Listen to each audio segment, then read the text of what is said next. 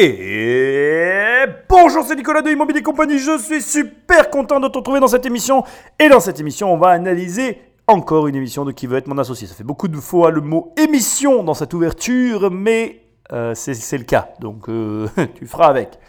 Avant de commencer, je tiens à te préciser que j'ai pris le début, je l'ai mis à la fin parce qu'il y avait une présentation. Tu sais que j'ai envie de te mettre dans, euh, enfin, le plus possible dans la situation de un mec vient te pitch, est-ce que tu lui donnes de l'argent ou non? C'est ça la vraie question. Bon, alors, bon, bref. Avant de commencer, et comme d'habitude, je t'invite à prendre ton téléphone, parce que tu m'écoutes généralement grâce à ton téléphone, et tu prends quelques secondes, que dis-je, une demi-seconde, que dis-je, des centièmes, pour me laisser 5 étoiles et un commentaire. Ça m'aide énormément à référencer ce podcast, et surtout, j'ai 88 commentaires sur Apple Podcast et j'en veux 100. Alors maintenant, tu prends ton téléphone et tu fais ton job. Ça suffit, hein? Bon, alors, on en parle ou on n'en parle pas? Ok. Et puis, c'est les podcasts. Euh, je compte sur toi pour prendre le téléphone d'un ami et l'abonner sauvagement à l'émission. J'ai vu que certains d'entre vous l'avaient fait, puisque j'ai même eu droit à un commentaire. C'était très malin de ta part, d'ailleurs, toi qui as fait ça, d'en de, profiter pour laisser des étoiles et un commentaire. Je trouvais ça très appréciable. Mais, faut encore le faire. On n'est pas assez, bien qu'on soit de plus en plus nombreux. Et je t'en remercie. Alors, comme d'habitude, je suis désolé, c'est l'usage avant d'attaquer. Va sur mon site immobiliercompagnie.com dans l'onglet livre, tu peux télécharger soit les 100 premières pages de mon livre, soit directement le commander et le recevoir chez toi. Sinon, tu peux aller dans l'onglet programme, il y a un seul programme, 1 million, tu cliques, tu cliques, tu cliques et on travaille ensemble. C'est aussi simple que ça, je t'aide à avoir un million d'euros de patrimoine immobilier. Ça peut te paraître compliqué et pourtant c'est très facile. Bref, sans plus de transition, on attaque cette nouvelle émission que je ne connais pas et on va découvrir ensemble le nouvel invité. C'est parti Je suis hyper heureux d'être là. Euh, je suis heureux de pouvoir euh, échanger avec des gens euh, qui ont une expérience comme eux. Qu'est-ce que vous attendez d'eux? J'attends d'eux qu'ils puissent nous aider à grandir, à avoir plus d'impact, à collaborer ensemble. Donc ouais, j'ai jamais fait ça. C'est une belle expérience et j'ai hâte d'y être. Et est-ce que ça peut changer beaucoup de choses pour vous? Le fait d'être ici, ça nous aiderait vraiment à passer la seconde, à grandir plus vite. Et et, je le souhaite, donc ce serait chouette, carrément. J'interviens et je te la fais très courte pour pas te perdre dans cette émission qui risque d'être longue. Je veux juste souligner le fait que ce garçon dégage une espèce de zénitude, de détachement qui me touche tout particulièrement, puisque j'ai moi-même ce genre de profil. Et j'en profite pour te glisser deux, trois petits conseils euh, qui, je pense, peuvent t'aider. Je te conseille, c'est pas assez, voilà, euh, d'essayer ou de tout faire pour réussir à te détacher des choses de la vie. C'est marrant parce que tu vois, il dit, euh, j'aimerais vraiment avoir ce financement parce que ça me ferait passer à la seconde vitesse et ça permettrait à ma boîte de se développer. Mais euh, même si je ne l'ai pas, c'est une belle expérience, on va pouvoir collaborer. Tu vois, il emploie ces termes-là. Donc ça montre quelqu'un qui relativise beaucoup, qui a une capacité à prendre ses distances avec la réalité, qui est une très bonne capacité parce que il en tire le meilleur. Maintenant, je ne vais pas te le cacher parce que je suis comme ça par rapport à mon entourage et au retour que je peux en avoir. On a tendance à dire oui, mais toi tu t'en fous, oui, mais ça t'intéresse pas, tu es détaché de tout ça. Bref, on te prend pour quelqu'un sur qui tout glisse et finalement on dit oui, mais toi, bon, l'air de dire euh, voilà, pour toi c'est pas pareil. La vérité, c'est que ce genre de comportement permet aux personnes qui choisissent de l'adopter, parce que c'est un choix, tu peux choisir de devenir comme ça, si tu choisis de faire ça, ça va te permettre de mettre de l'importance que, que, que sur ce que tu veux. Donc tu vas pouvoir choisir ce sur quoi tu vas pouvoir focaliser 100% de ton attention. Et surtout, ça va te permettre en cas d'échec de rebondir. Donc c'est un double bénéfice. Premièrement, c'est d'éliminer tout le superflu. Moi, ça me permet d'éliminer beaucoup de choses que finalement je me dis, bon, allez, ça, c'est bon, on s'en fout. Ça me passe au-dessus. Ça aussi, ça aussi, ça aussi. Donc du coup, il y a beaucoup de choses qui me passent au-dessus, c'est vrai. Et ça me permet de dire, ah ça c'est important. Là, je suis full attention, euh, full concentrated sur ma cible. Je regarde que ça et du coup je suis beaucoup plus efficient. Et c'est assez utile maintenant au détriment de toutes ces choses que je jette par-dessus ma tête. Parfois des choses qui sont très importantes pour l'entourage. Mais comme je le dis souvent, tant que tu n'es pas malade ou que tu n'es pas mort, c'est jamais grave. Donc il a raison de préciser que ça restera une belle expérience, même si il n'a pas euh, le financement, bien que ce financement lui ferait passer une prochaine étape. Continue, je voulais vraiment juste te préciser euh, ce petit détail. Et comment vous allez faire pour les convaincre? Vous avez un, un angle d'attaque? Alors pour les convaincre, eh ben, je suis là. C'est déjà le bon début. et puis je vais, je vais y aller à fond et puis on verra. Ah bah ça va le faire. L'idée est super. C'est maintenant qu'il faut tout donner. Vous êtes capable de le faire? Bah, C'est pour ça que bien vous êtes là Bien entendu. Allez, bonne chance. Merci, faire. Je vous en prie. Je me suis étouffé. je suis étouffé parce que j'aurais pu la sortir celle-là. Alors là, je veux vraiment analyser ce qui s'est passé. Ce mec est comme moi, c'est définitif, je confirme. Là, il vient de faire une chose hyper intéressante que je fais moi-même. C'est-à-dire que il y a de grandes chances pour qu'il ait le trac ou qu'il ressente un petit truc, tu vois. Il sait que voilà, il va se passer quelque chose. Et en fait, je pense qu'il a expérimenté ce que, ce que j'ai moi-même expérimenté, ce que toi aussi tu as expérimenté dans ta vie, c'est que quand on a le trac ou qu'on doit faire une chose que l'on ne veut pas faire, on a tendance à la répéter dans son esprit, à voix haute parfois, on s'y prépare. Mais il faut que tu saches plusieurs petits détails sur le fait de se préparer, c'est que on ne peut jamais réellement se préparer à aucune situation. Parce qu'en définitive, tout ce que tu anticipes, c'est tout ce qui n'arrivera pas, ou alors très peu. Au mieux, je vais te donner un conseil en termes de préparation. Ce que je peux te conseiller de faire, c'est d'apprendre des phrases de par cœur que tu veux absolument dire dans une discussion. Je ne te cache pas qu'il m'arrive parfois de le faire parce que je me dis, bon voilà, je ne peux pas euh, préparer un entretien, mais je peux me focaliser sur trois phrases que je pourrais sortir éventuellement si la discussion me le permet. Pourquoi je fais ça? Ben Parce que tout simplement, en me focalisant sur ces trois phrases, ça me permet de sortir quelque chose de préparé qui aura de façon certaine un impact pendant ou après la discussion que j'aurai avec la, là ou les personnes en face de moi. Et ça, c'est un conseil que je peux te donner parce que ça, ça marche. Par contre, préparer un échange avec des êtres humains est par essence impossible parce que les émotions, etc.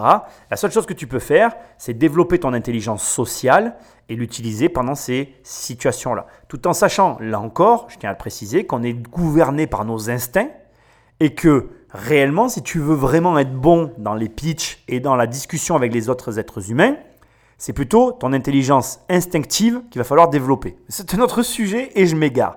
Je veux souligner et donc te décortiquer ce qu'il vient de faire. Il vient de pousser ou en tout cas d'éloigner une situation anxio- anxiogène. Pardon. J'ai encore un chat dans la gorge de m'être étouffé juste avant parce que ça m'a halluciné ce qu'il a fait, je le fais. Je m'explique. Par exemple, tu, là, le mec lui dit Qu'est-ce que vous avez préparé pour, euh, leur, pour, pour les convaincre Et le mec lui répond Mais moi, j'ai rien préparé, je suis là. Le fait d'être là, ça va me permettre de les convaincre. Et comme la personne en face, le présentateur, appuie sur un sujet qui fait mal, le mécanisme qu'il a mis en place de défense et surtout, euh, c'est pas, pas que de la défense, c'est aussi pour lui permettre de passer directement en mode action, c'est de repousser l'état réel de la situation afin de s'y confronter le plus vite possible. En fait, là, ce qu'il cherchait à faire, c'était, en fait, à mon avis, il voulait plus parler avec personne, il voulait rentrer dans l'arène pour faire son truc. Pourquoi? Parce que à un moment donné, quand tu fais quelque chose qui te plaît pas, il faut que tu saches qu'il n'y aura jamais aucun moment où tu te sentiras prêt. Parce que par essence, la situation te met dans, un, dans une, enfin, était inconfortable. Elle te met dans une situation d'inconfort. Et le fait d'être dans cette situation d'inconfort, ça ne changera jamais. Et tu peux te préparer euh, tant que tu veux. En réalité, si la situation est inconfortable pour toi, parler devant cinq personnes qui vont te juger, par exemple, qui est une situation inconfortable pour tout le monde. Alors oui, euh, des mecs comme moi euh, qui ont l'habitude de se faire juger et d'avoir des noms, moi aujourd'hui, c'est vrai que je suis très détaché de tout ça, mais j'ai été comme toi. Et les années, l'expérience m'ont permis de m'en détacher. Seulement, voilà, de façon générale, j'ai toujours un trac un petit je ne sais quoi. Et ma manière à moi, qui est la même que la sienne, de repousser ça, c'est d'éloigner toute chose qui me ferait euh, mentaliser, j'allais dire, mais c'est un peu ça, qui me ferait réfléchir, rationaliser la situation. Parce que dès que je rationalise, ben, je recrée en fait ce mécanisme qui m'inquiète. Et toi, tu dois, et c'est très important, euh, trouver alors une solution. Moi, j'ai la même solution que lui, mais il existe mille et une solutions parce qu'on est autant d'êtres humains que d'individus différents. Il te faut trouver une solution qui te corresponde et qui te permette de passer à l'action, qui te permette de rentrer dans l'arène et de franchir l'étape qui te bloque. Alors, moi, j'utilise très souvent cette stratégie. Par exemple, tu sais, je ne suis pas un grand fan de, certains types d'attractions à, à sensation. Eh bien, quand j'ai peur d'une attraction à sensation mais que je veux la faire, ben, je, me mets je me mets dans une position où je ne peux pas réfléchir et où j'y vais directement. Et c'est très intéressant parce que j'utilise encore une fois cette même stratégie qui est de repousser tous les éléments qui me qui me, me, me contraindrait ou qui me mettrait dans une position où je rationalise la situation et où je génère de la peur sur de la peur et plus de peur et, je me sclérose. Voilà, je, je, me paralyse si tu préfères. Donc euh, c'est très intéressant ce genre de mécanisme parce que c'est rare de pouvoir les analyser. Et là, il a été vraiment euh, très très bien mené. Repasse-toi-le si tu as besoin de revoir ce qu'il a fait. Il a répondu en balayant euh, la question, en ne cherchant pas à y répondre, pour le plus vite possible rentrer dans l'arène et pitcher les investisseurs parce que c'est ce qu'il veut et parce qu'il ne veut pas trop réfléchir à ce qu'il va dire. Il veut réagir, il veut être authentique. On sent que c'est quelqu'un d'authentique, il veut préserver son authenticité. Plus tu réfléchis, moins tu es authentique. Moins tu es authentique, moins tu as de l'intelligence instinctive. Moins tu as de l'intelligence instinctive, plus ça va paraître bizarre dans un milieu social. Bon, allez, je ne vais pas rentrer dans ces explications-là parce qu'on va basculer après sur les rapports entre les humains et comment agir et réagir, bien que alors là, je te le conseille, mais fortement, en immobilier, c'est une compétence essentielle. Moi, j'ai une intelligence, je pense, euh, qui, commence à devenir cohérente en termes d'intelligence sociale. Je dis pas ça pour me lancer des fleurs. Je dis que avec les autres humains, je m'en sors assez bien. C'est-à-dire que quand je suis en société, j'arrive à me mouvoir et à parler avec tout le monde. Et c'est quelque chose que j'ai toujours travaillé. C'est vraiment une particularité. Tu m'amènes dans une boîte de nuit, je connais personne. Cinq minutes après, on est tous cousins. À la fin de la soirée, on est les meilleurs amis du monde, cousins à la deuxième lignée, de troisième rang, de je ne sais quoi. Et on finit la, soirée chez, chez, toi ou chez moi parce que de toute façon, on s'entend super bien. C'est un truc qu'il faut que tu apprennes à développer parce que ça, ça va te permettre euh, ben, la connexion déjà avec par exemple des vendeurs pour une négociation. Ça va te permettre de te débrouiller face à des banquiers, quand tu vas devoir pitcher des banquiers pour récupérer ton argent. Ça va te permettre aussi, avec des partenaires, de les jauger, de les évaluer, de travailler avec eux, de créer du lien, parce que le lien dans l'immobilier et la confiance sont des facteurs essentiels de la réussite de tes projets. Bref, ce que tu vois là, c'est des comportements humains qui te permettent de voir comment contourner des problématiques de peur, parce que tu peux avoir peur de négocier, tu peux avoir peur d'aller voir un banquier, tu peux avoir peur de plein de choses, eh bien il faut que tu trouves des mécanismes comme celui-là pour te donner la force de passer à l'action et d'agir directement sur toi, mais aussi sur le pitch que tu vas mener. Bref, va écouter ce qu'il a à dire, parce que sinon je pourrais te parler de ce sujet pendant des heures tellement j'aime ça.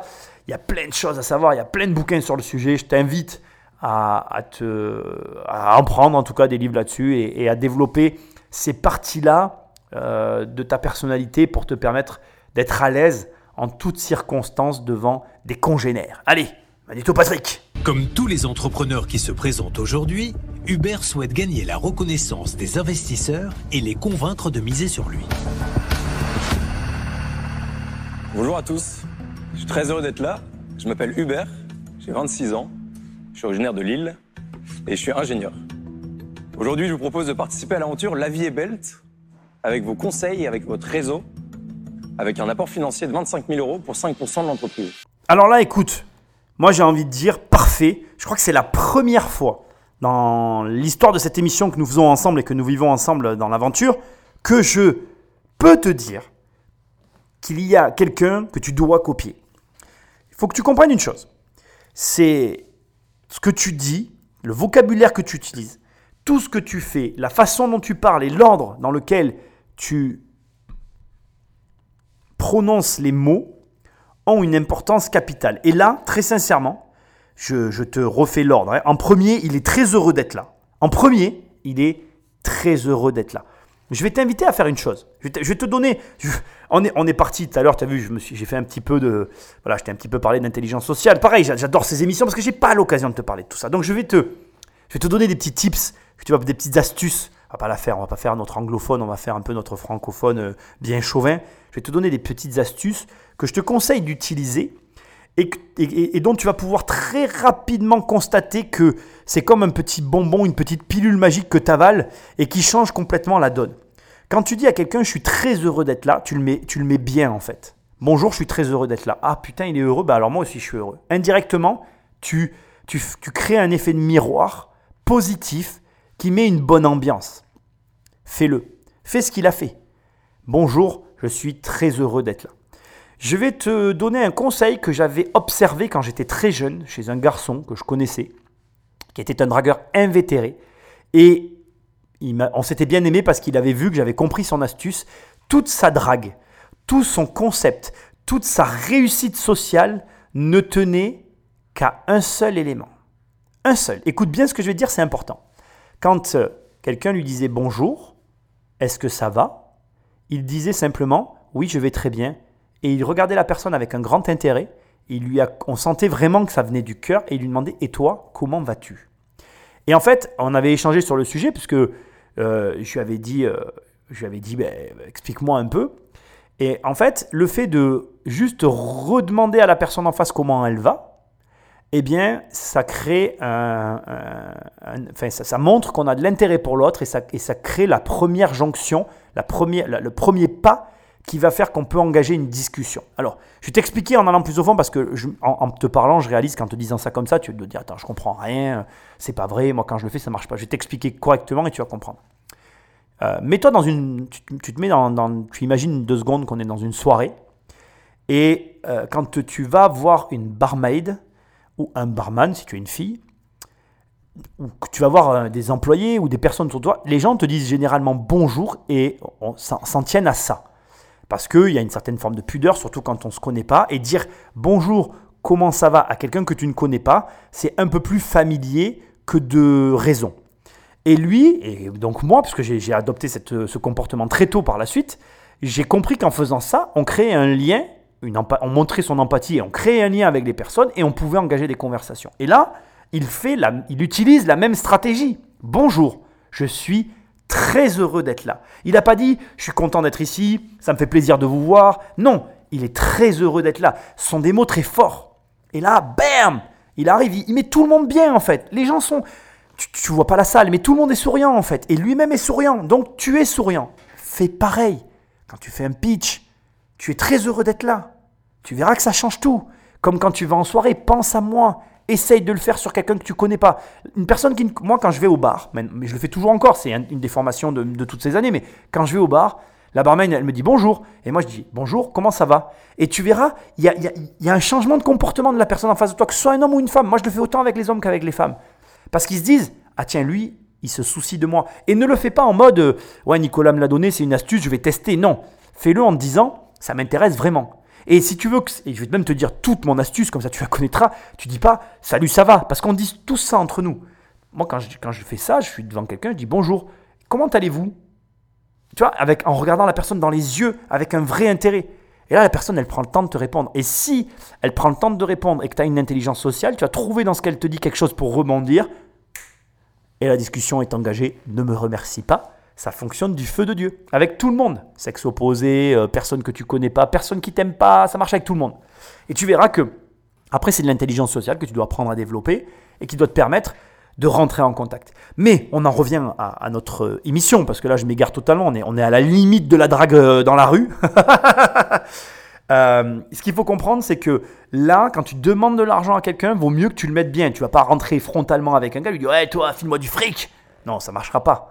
Tout compte. Et là, je reviens donc à Hubert, parce que, un, je suis heureux d'être là. Il met tout le monde bien. Hyper, hyper bonne stratégie. Deux, je m'appelle Hubert, j'ai 26 ans, je suis ingénieur. Bam Tu le regardes, il a, une dégaine euh, hyper détendue, un style euh, hyper agréable. Tu te dis, lui, il est ingénieur. Ça te met encore plus à l'aise. Il crée, là encore, je suis sûr que c'est un gars hyper intelligent. Euh, je suis fan. il me ressemble un peu. Ok, bon, ça va. je rigole. J'ai honte de ce que je viens de dire. Bon, Hubert, 26 ans, ingénieur, tu le vois, tu, tu parais pas impécoce que ce gars-là, il est ingénieur. Et naturellement, quand tu crées comme ça, en fait, une distorsion de la réalité par rapport à un style, vestimentaire ou, une situation, ça crée de l'intérêt. C'est-à-dire que tu vois un gars qui arrive, baba cool, euh, voilà, tu te dis c'est un mec, il a l'air fun, il a la dégaine d'un gars qui n'a pas fait d'études. Le gars te dit, ah, je m'appelle Hubert, j'ai 26 ans, je suis ingénieur. là, tu dis, quoi toi, t'es ingénieur? What the fuck? T'as absolument pas la dégaine d'un ingénieur. Et là, en deux étapes. Bim Le mec, il te regarde et. Enfin, toi, tu le regardes. Moi, je suis un investisseur, je le regarde. Déjà, le mec m'a mis bien. Il me donne envie de savoir de quoi il va parler. Il me met à l'aise. Il me donne envie d'en de, de, savoir plus.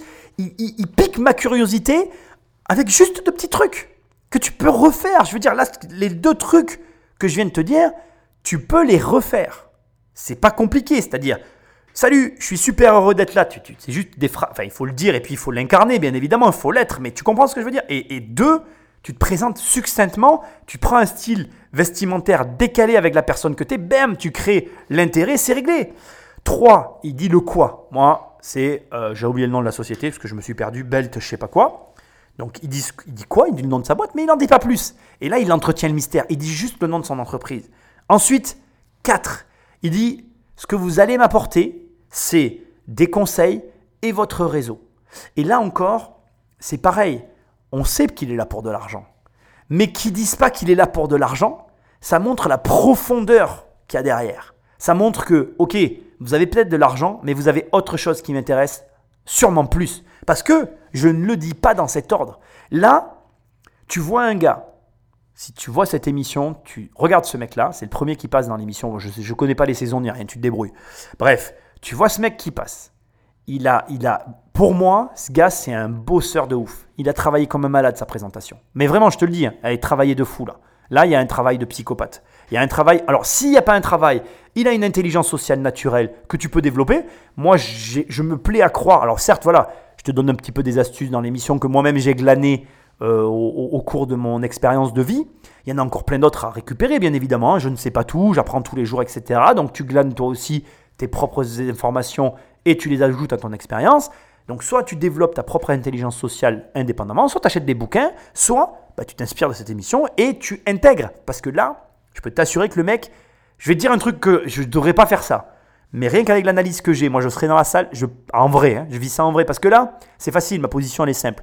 Je regarde un replay et j'analyse en plus. Donc je suis en mode analyse. Mais je suis dans la salle, je pense que là, rien qu'avec l'intro, j'ai envie de donner de l'argent. Là, c'est un peu tôt, je vais pas te mentir parce que Bon, euh, après, bon, si, il a quand même dit qu'il demandait 25 000 euros pour euh, 5% de la boîte, ce qui est ridicule. Donc là, c'est la cinquième étape, après, après la quatrième étape. Donc euh, le conseil réseau. En dernier, il parle de l'argent. Alors, c'est significatif à mes yeux, mais voilà.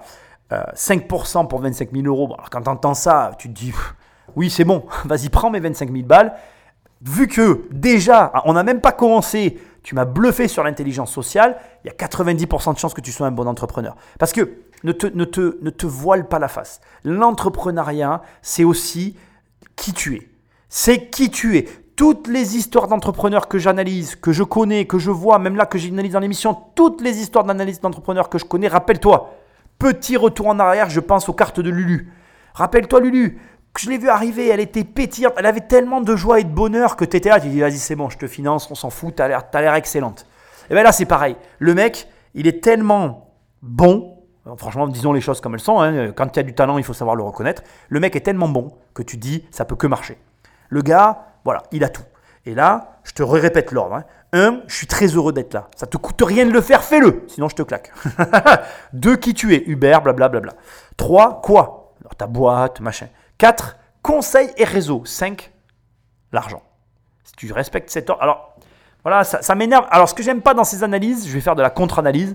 Comme ça, tu auras vraiment tout dans mes émissions. Ce que j'aime pas, c'est que maintenant que je te l'ai dit, en fait, tu pourrais le faire en, n'étant pas cette personne-là, en fait, en incarnant pas la personne euh, dont je fais état. Ce qui n'est pas bon, en fait. Il faut que ça devienne naturel. Donc, travaille-le. Fais-moi plaisir de ne pas jouer un rôle. Travaille-le vraiment. Ce mec-là, même si je sais qu'il y a du boulot derrière, il incarne ce qu'il dit. Je t'assure, à tous les niveaux. Bon, allez, j'arrête mon analyse. Bravo à lui, franchement. L'émission n'a pas commencé, je suis bluffé, je t'ai déjà fait un laïus. Elle va durer longtemps, elle va être excellente celle-là. Concentration, concentration, action. La Vie est belle, c'est une marque d'accessoires de mode en matière recyclée. J'ai lancé cette aventure il y a deux ans avec la ceinture, des ceintures qui rendent la vie plus belle, puisqu'elles sont faites avec des pneus de vélo recyclés, qui sont façonnés par des personnes en situation de handicap, dans une entreprise adaptée à côté de Lille. Savez-vous qu'en France, on n'a jamais eu autant de personnes en situation de handicap au chômage?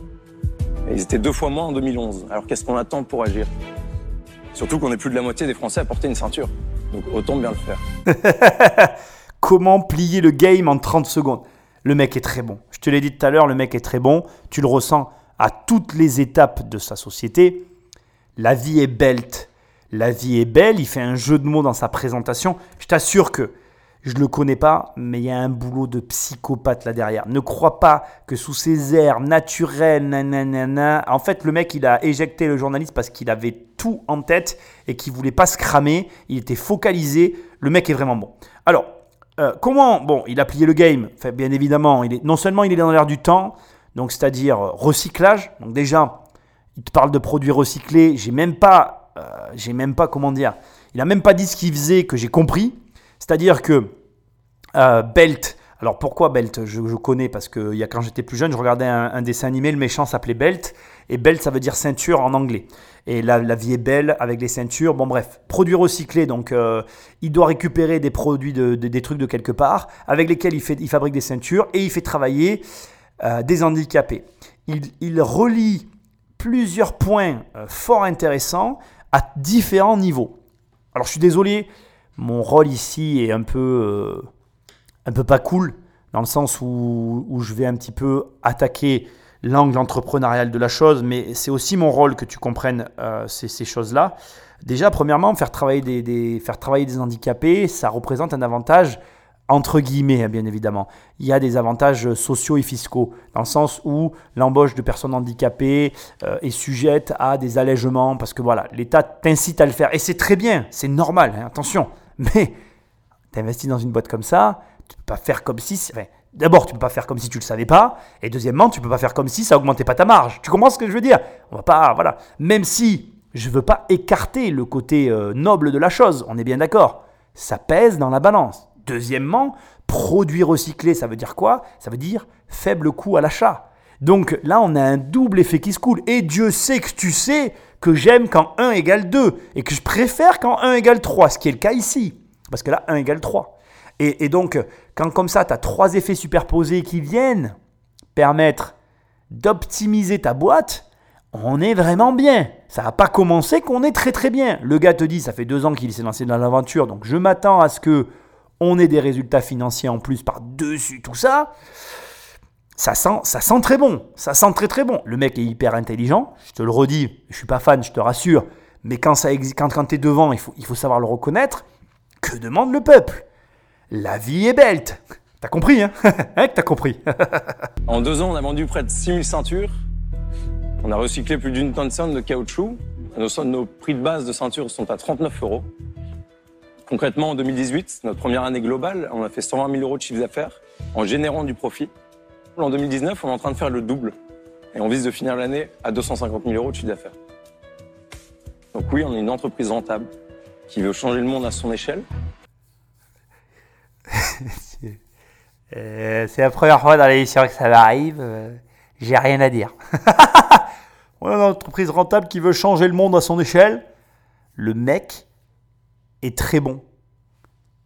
Il n'y a rien à dire. C'est-à-dire que il a posé les bases de ce qu'il faisait. Il sait qu'ils savent. Je vais te le dire autrement, parce que ça fait un peu de ces genres. Euh, la vérité est ailleurs. il sait que les investisseurs ont compris euh, avec quelques mots en fait. Je crois que je l'ai déjà dit dans une émission, tu sais, euh, je, passe du coq à l'âne, mais tu sais, il y, a des émissions de télécrochet là sur, la chanson là.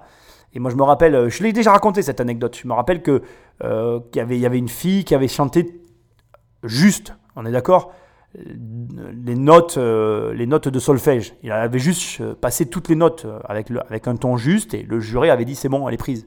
Et bon, en première sélection, ça suffit en fait. T'as pas besoin de, de, faire plus. Tu montres au jury que tu sais chanter, tu chantes même pas une chanson, tu fais do, ré, mi, fa, sol, la, si, do avec des, en poussant un peu ta voix sur différents tons et en montrant que tu chantes juste. Effectivement, c'est une façon de passer la présélection. Bref, là où je veux en venir, c'est que là, c'est ce qu'il vient de faire en fait. Il vient avec quelques mots. Et ça, et ça franchement, c'est très fort là encore. Hein. Avec des mots très simples, il, envoie des disquettes, BBM, BBM, disquette, disquette, disquette, disquette, disquette. Et là, toi, tu t'assois, tu t'assois, tu t'assois, tu t'assois. Tu te rappelles dans ta tête, tu as, 25 000 euros qui clignotent. Tu te dis, c'est pas possible, 25 000 balles, mais, euh, mais c'est bon, je signe où? Là, ils vont tous lever le portefeuille. C'est ouf, en fait. Alors, euh, là, honnêtement, si Catherine, la femme en rouge, elle, elle lève pas le portefeuille, j'y comprends plus rien. Parce que alors là, c'est tout ce qu'elle veut depuis le début. Hein. Donc bon, on verra qui va, va financer, mais il n'y a rien à dire. Le mec est rentable. Il, a vendu, alors j'ai fait un calcul rapide, hein, bien évidemment, parce que moi, il a vendu en deux ans 234 000 euros euh, de ceinture. sachant qu'il a précisé que là, il va faire le double, il va faire ce chiffre-là sur une année, puisqu'il a fait, ça fait deux ans qu'il fait ça, mais l'année en cours, il va doubler son chiffre. Euh, voilà, il n'y a rien à dire, il est rentable, il le précise, il donne pas sa marge, c'est vrai, mais, mais tu comprends qu'elle est bonne, parce que recyclage d'un côté et travailleur handicapé de l'autre, le combo parfait, quoi, le combo de ouf, c'est le, fatality à la fin de Mortal Kombat, es là, tu regardes et tu meurs. C'est euh, bon, voilà, je, je, je, sais même pas quoi dire, donc je vais arrêter de parler et je vais l'écouter. Voilà, on a également lancé de nouveaux produits. Il y a d'autres matières à travailler. On a fait les nœuds papillons en chambre à air et en tissu recyclé, les porte-clés et également des ceintures avec les lances incendie des pompiers fraîchement sortis, qui est un déchet qui est aussi incinéré jusqu'à présent. On pourrait aller plus haut, on pourrait aller plus loin, avoir plus d'impact. Et pour ça, vos conseils sont précieux, votre réseau aussi, et votre participation financière. N'oubliez jamais ça, tout devient possible quand la vie est belle, de tous et d'y croire. Ce que je vous propose aujourd'hui, c'est de la vivre ensemble. Merci beaucoup. La leçon, la leçon vient d'être donnée. Euh, là, franchement, bon, je t'ai fait l'analyse avant. Tu retrouves la conclusion à l'image de l'introduction. Très malin. Rappelle-toi toujours, rappelle-toi vraiment de ça. Euh, c'est important. Les gens et donc tes auditeurs euh, les, banquiers, les personnes à qui tu pitches quoi que ce soit, se rappellent que de deux choses, l'entrée et la sortie. Tout ce qui se passe avant, ça peut être les montagnes russes, tu as le droit de faire des erreurs, ça ne sera pas oublié, ça sera pardonné. Donc, ton entrée et ta sortie sont les deux piliers de ta présentation, de ton pitch, de ce que tu as à faire. Moi, je pense, je pense vraiment à la banque, là, en fait. Et là, à la fin, il réitère l'intro en redonnant son ordre, c'est-à-dire conseil plus réseau sont les choses plus importantes. Et bien évidemment, en dernier recours, votre argent. Mais je fais appel d'abord à vos conseils, ensuite à votre réseau, enfin à votre argent. Ça met bien, ça met à l'aise. Tu dis, vas-y, c'est bon, prends mon fric, petit, viens, je t'aider. je suis impressionné. J'apprécie vraiment voir ce genre de, de, prestations parce qu'elles sont euh, riches d'enseignements. Tu remarqueras qu'il glisse une phrase toute faite la vie est belle faisant un jeu de mots, ça aussi c'est préparé, mais ça passe tout seul. Tu, le sais que c'est préparé. Moi, je le sais que c'est préparé. Je le sens en plus dans sa manière d'être. On sent qu'il a un peu le trac et, c'est préparé, mais, mais c'est pas grave en fait. Ça a été tellement fluide, il a tellement été précis. Il a précisé qu'il a rajouté des, hum, nouveaux produits à sa gamme pour augmenter finalement euh, ses, bénéfices. moi, j'ai envie de te dire, euh, comme je t'ai dit au début, quoi, tout, bah, tout est dit, quoi. Voilà. Donc euh, pour moi, là, on, va voir les interactions. Bon, je pense que de façon classique, on est habitué. Je pense que nous allons avoir la question éternelle de quelle est votre marge parce qu'il ne l'a quand même malgré tout pas dit, et ça me paraît logique qu'à un moment donné, bah, ce soit euh, demandé. Écoute, euh, pour moi, c'est un sans faute. Tu peux vraiment t'inspirer de ce mec-là. Euh, à différents niveaux d'ailleurs, parce que sincèrement, même dans l'investissement, ça me paraît limpide que tu vas pouvoir euh, en tirer parti dans tes présentations, dans ta manière d'aborder tes dossiers, quand il va falloir que tu vois euh, tes partenaires. Moi, j'ai envie de dire Amen. Ah bah ça commence bien. Ça commence sur les chapeaux de roue. Et j'ai des cadeaux aussi, je vous ai pas dit. Ah voilà, qu'est-ce qu'on peut voir, qu'est-ce qu'on peut toucher, qu'est-ce que... On voulait toucher les produits. Voir à quoi ça ressemble quand même. Bien sûr, j'apporte ça. Merci. Merci. Je sais que vous appréciez le vélo particulièrement. C'est ça. Moi je suis heureux là. Génial. Donc ça c'est une ceinture en, en pneus. c'est ingénieux, c'est vraiment... Euh, J'adore parce que sur les sachets, je sais pas si on a bien vu, mais il a écrit fait avec amour à Turcoing. Et faire du business quand il y a le mot amour, moi je trouve ça formidable. ah, tu vois, Catherine et, Marc Simoncini réagissent. Alors Marc Simoncini, l'amour du vélo, euh, Angel, on sait, on sait mais euh, Catherine, la femme en rouge, euh, c'était téléphoné, c'est tout ce qu'elle aime. Recyclage, la planète, les handicapés, l'homme. je rigole, hein, je me moque pas d'elle, bien évidemment. Je la comprends, hein, franchement, c'est c'est beau. Euh, j'interviens parce que je réagis à, ce qu'a souligné Marc Simoncini. C'est là que tu vois la différence entre les bons et les très bons. Enfin, tu vois la différence entre les entrepreneurs. C'est comme il l'a dit. Il a fait des pochettes où il y a écrit réalisé avec amour à Tourcoing. C'est des détails. C'est même pas obligatoire. Et pourtant, tu as toujours un mec qui va le remarquer ou une nana. Et ça fait la diff. Steve Jobs faisait graver et faisait chier, excuse-moi, j'aime pas être vulgaire, mais là j'ai pas d'autres mots. Il était enquiquinant pour tout le monde parce qu'il voulait que l'intérieur de l'Apple soit aussi beau que l'extérieur. Question, as-tu déjà ouvert un de tes Apple? Moi je te le dis, moi jamais. Je le verrai jamais le travail à l'intérieur. Et il le savait. Mais c'était important pour lui. C'était important pour lui parce que si jamais tu l'ouvrais, tu pourrais pas renier le travail qu'il y avait derrière. C'était une façon de montrer son obsession pour le détail. Et je pense que un bon entrepreneur, c'est un, c'est un mec qui est omnibulé par quelque chose. Moi, je dis souvent, en parlant de moi et de certaines personnes autour de moi, que je, que je suis, en tout cas, je vais parler de moi, désolé, mais j'en connais quelques-uns. Dans mon entourage, j'ai des personnes qui sont comme ça. Euh, je connais des, personnes qui sont, et dont je fais partie, monomaniaques. C'est-à-dire que je suis capable de rester bloqué sur un truc, focalisé, complètement omnibulé par le machin, sur des mois, des mois et des années. J'ai mon meilleur ami Vincent, si tu m'écoutes, je te passe un petit coucou, pour te, pour te donner un exemple tout bête. Hein. Il y a une chanson de No Doubt, I'm Just a Girl. Je crois que je l'ai écouté six mois en boucle tous les jours. Mais quand je te dis tous les jours, une journée c'est long. Hein. Écouter la même chanson pendant 3 à 6 mois, alors je, vais un peu réduire parce que peut-être pas 6 peut pas six mois, mais plus de 3 mois. Plus de 3 et jusqu'à 6 mois. Je la connais de par cœur, même encore aujourd'hui. Et c'est une chanson dont je ne me lasse pas. Il n'y a pas beaucoup de gens qui sont capables de, ça en fait. Et, et je suis pareil avec d'autres trucs. Je suis capable de manger tous les jours le même plat. Il y a des plats que j'aime tellement que j'ai aucune limite en fait. Et ce caractère obsessionnel sur des petits détails, qui peut être dérangeant, on est bien d'accord, hein, je ne le remets pas en cause. Hein. J'ai conscience que pour certaines personnes, c'est gênant. Mais dans certaines situations, c'est très utile. Quand tu es entrepreneur et que tu vises la création d'un produit et que tu vises l'excellence, l'obsession, mon ami, c'est ton meilleur ami. Ou ta meilleure amie. Enfin, tu vois comme tu veux. Bref, j'aime bien ce mec. Et au niveau du prix, là aujourd'hui, vous êtes à 39 euros la ceinture, ce qui est quand même assez cher comme, prix.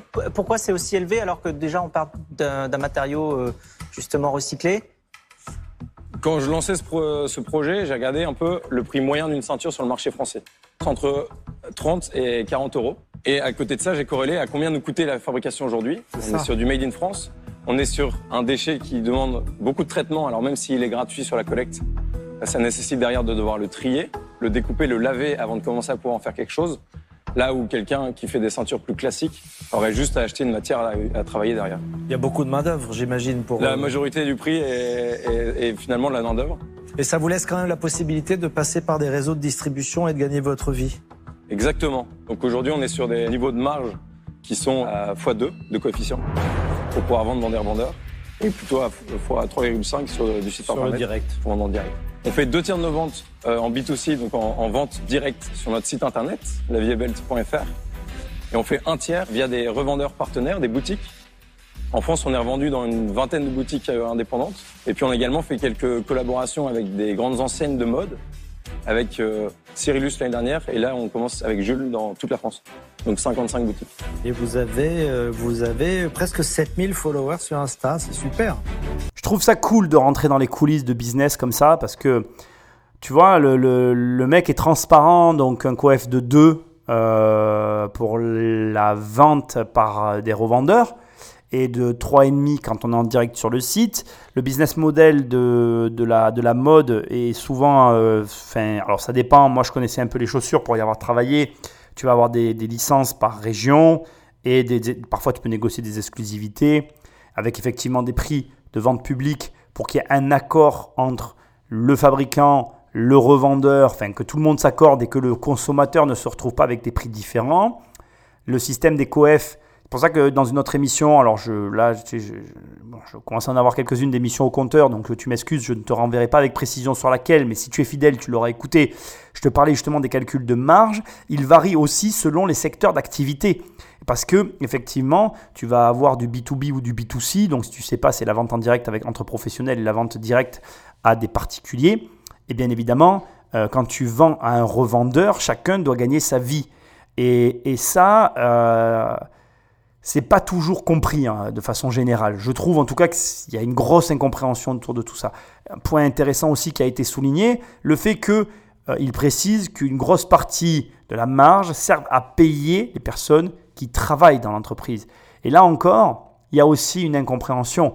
On te montre souvent le chef d'entreprise comme le méchant capitaliste qui prend l'argent des gentils ouvriers, ou là, suite au Covid, on te dit oui, les postes les plus importants sont les postes les moins bien payés. C'est vrai, mais ce qu'on oublie de préciser, c'est que le montant du salaire perçu est en corrélation directe avec la fiscalité qui y est rattachée. Si tu as un mauvais salaire, c'est pas par rapport à, comment dire, c'est pas que par rapport au patron.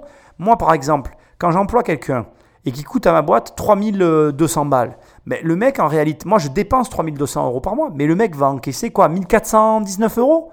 Ça veut dire que le delta des 3002 au 1419, l'écart non perçu par le salarié, il est pris par l'État. Alors je ne dis pas détruisons l'État, bien que certains en, ont marre et, j'arrive à comprendre pourquoi. Mais ce que j'essaye de dire, c'est que ce n'est pas une équation à deux inconnus. Et ce n'est pas d'ailleurs une équation tout court, c'est euh, un produit, souvent un produit en croix et un produit avec de multiples intervenants qui donne un résultat qui n'est jamais tout blanc ou tout noir. C'est très complexe en fait l'entrepreneuriat et là on s'en rend compte parce que le choix de ton business model va conditionner entièrement d'ailleurs toute ton entreprise. Et je vais même aller plus loin que ça. Ta marge conditionne ta boîte. C'est pour ça que moi souvent quand tu m'entends dans des interviews, quand tu m'entends parler d'immobilier, quand tu m'entends parler de ça, je te dis que je suis un homme de marge. Parce que ne te leurre pas, c'est ta marge qui va faire ton entreprise. Les entreprises qui se développent avec de fortes marges ne se développent pas de la même façon que les entreprises qui travaillent sans marge.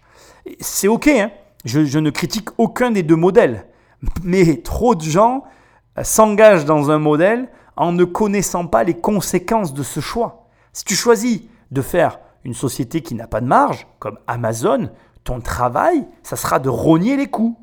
Tu vas bosser tous les jours pour baisser les coûts. C'est comme ça qu'on se retrouve dans les entrepôts Amazon avec des tables sur des tréteaux. Parce qu'une table sur un tréteau, c'est ce qui te coûtera le moins cher par rapport à un bureau. Ça s'appelle je euh, regarde tous mes coûts à la loupe et je réduis tout au max. Parce que mon travail, c'est de travailler avec une petite marge. Donc ma seule optimisation possible, étant donné que je propose un prix à mes clients, ça va être ben, de trouver dans mes coûts des, des manières de les réduire. Je vais te donner un exemple en toute transparence. C'est ce que je viens de faire avec mon livre. Là, mon livre, j'ai travaillé mes coûts, j'ai réduit mon coût d'acquisition du livre de 1,5 euro. C'est énorme sur mon prix d'achat.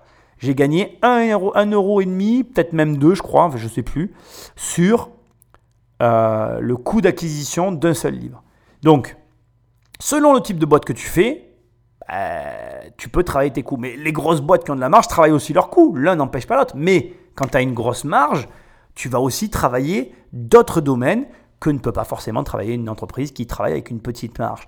Et là, ce qui est intéressant, c'est qu'on est, face à quelqu'un qui, malgré tout, même si, comme il le dit, il a une grosse partie qui est due, euh, enfin, une grosse partie de ses salariés qui lui prennent une partie de sa marge, il évolue quand même dans un milieu de la marge. Parce que quand tu raisonnes en coef, généralement, c'est que tu as quand même de la marge. Même si, alors pareil, je vais quand même amener des précisions maintenant sur son business là, quand tu es coef de 2 parce que tu as des revendeurs, on est bien d'accord que ton coef de 2, il sert plus ton revendeur que toi faut bien que tu comprennes ça aussi. Hein. Dans les boutiques de fringues, dans tout ce qui est fringues, en fait, ta marge, quand tu choisis d'être un producteur qui utilise des revendeurs, elle est beaucoup plus petite.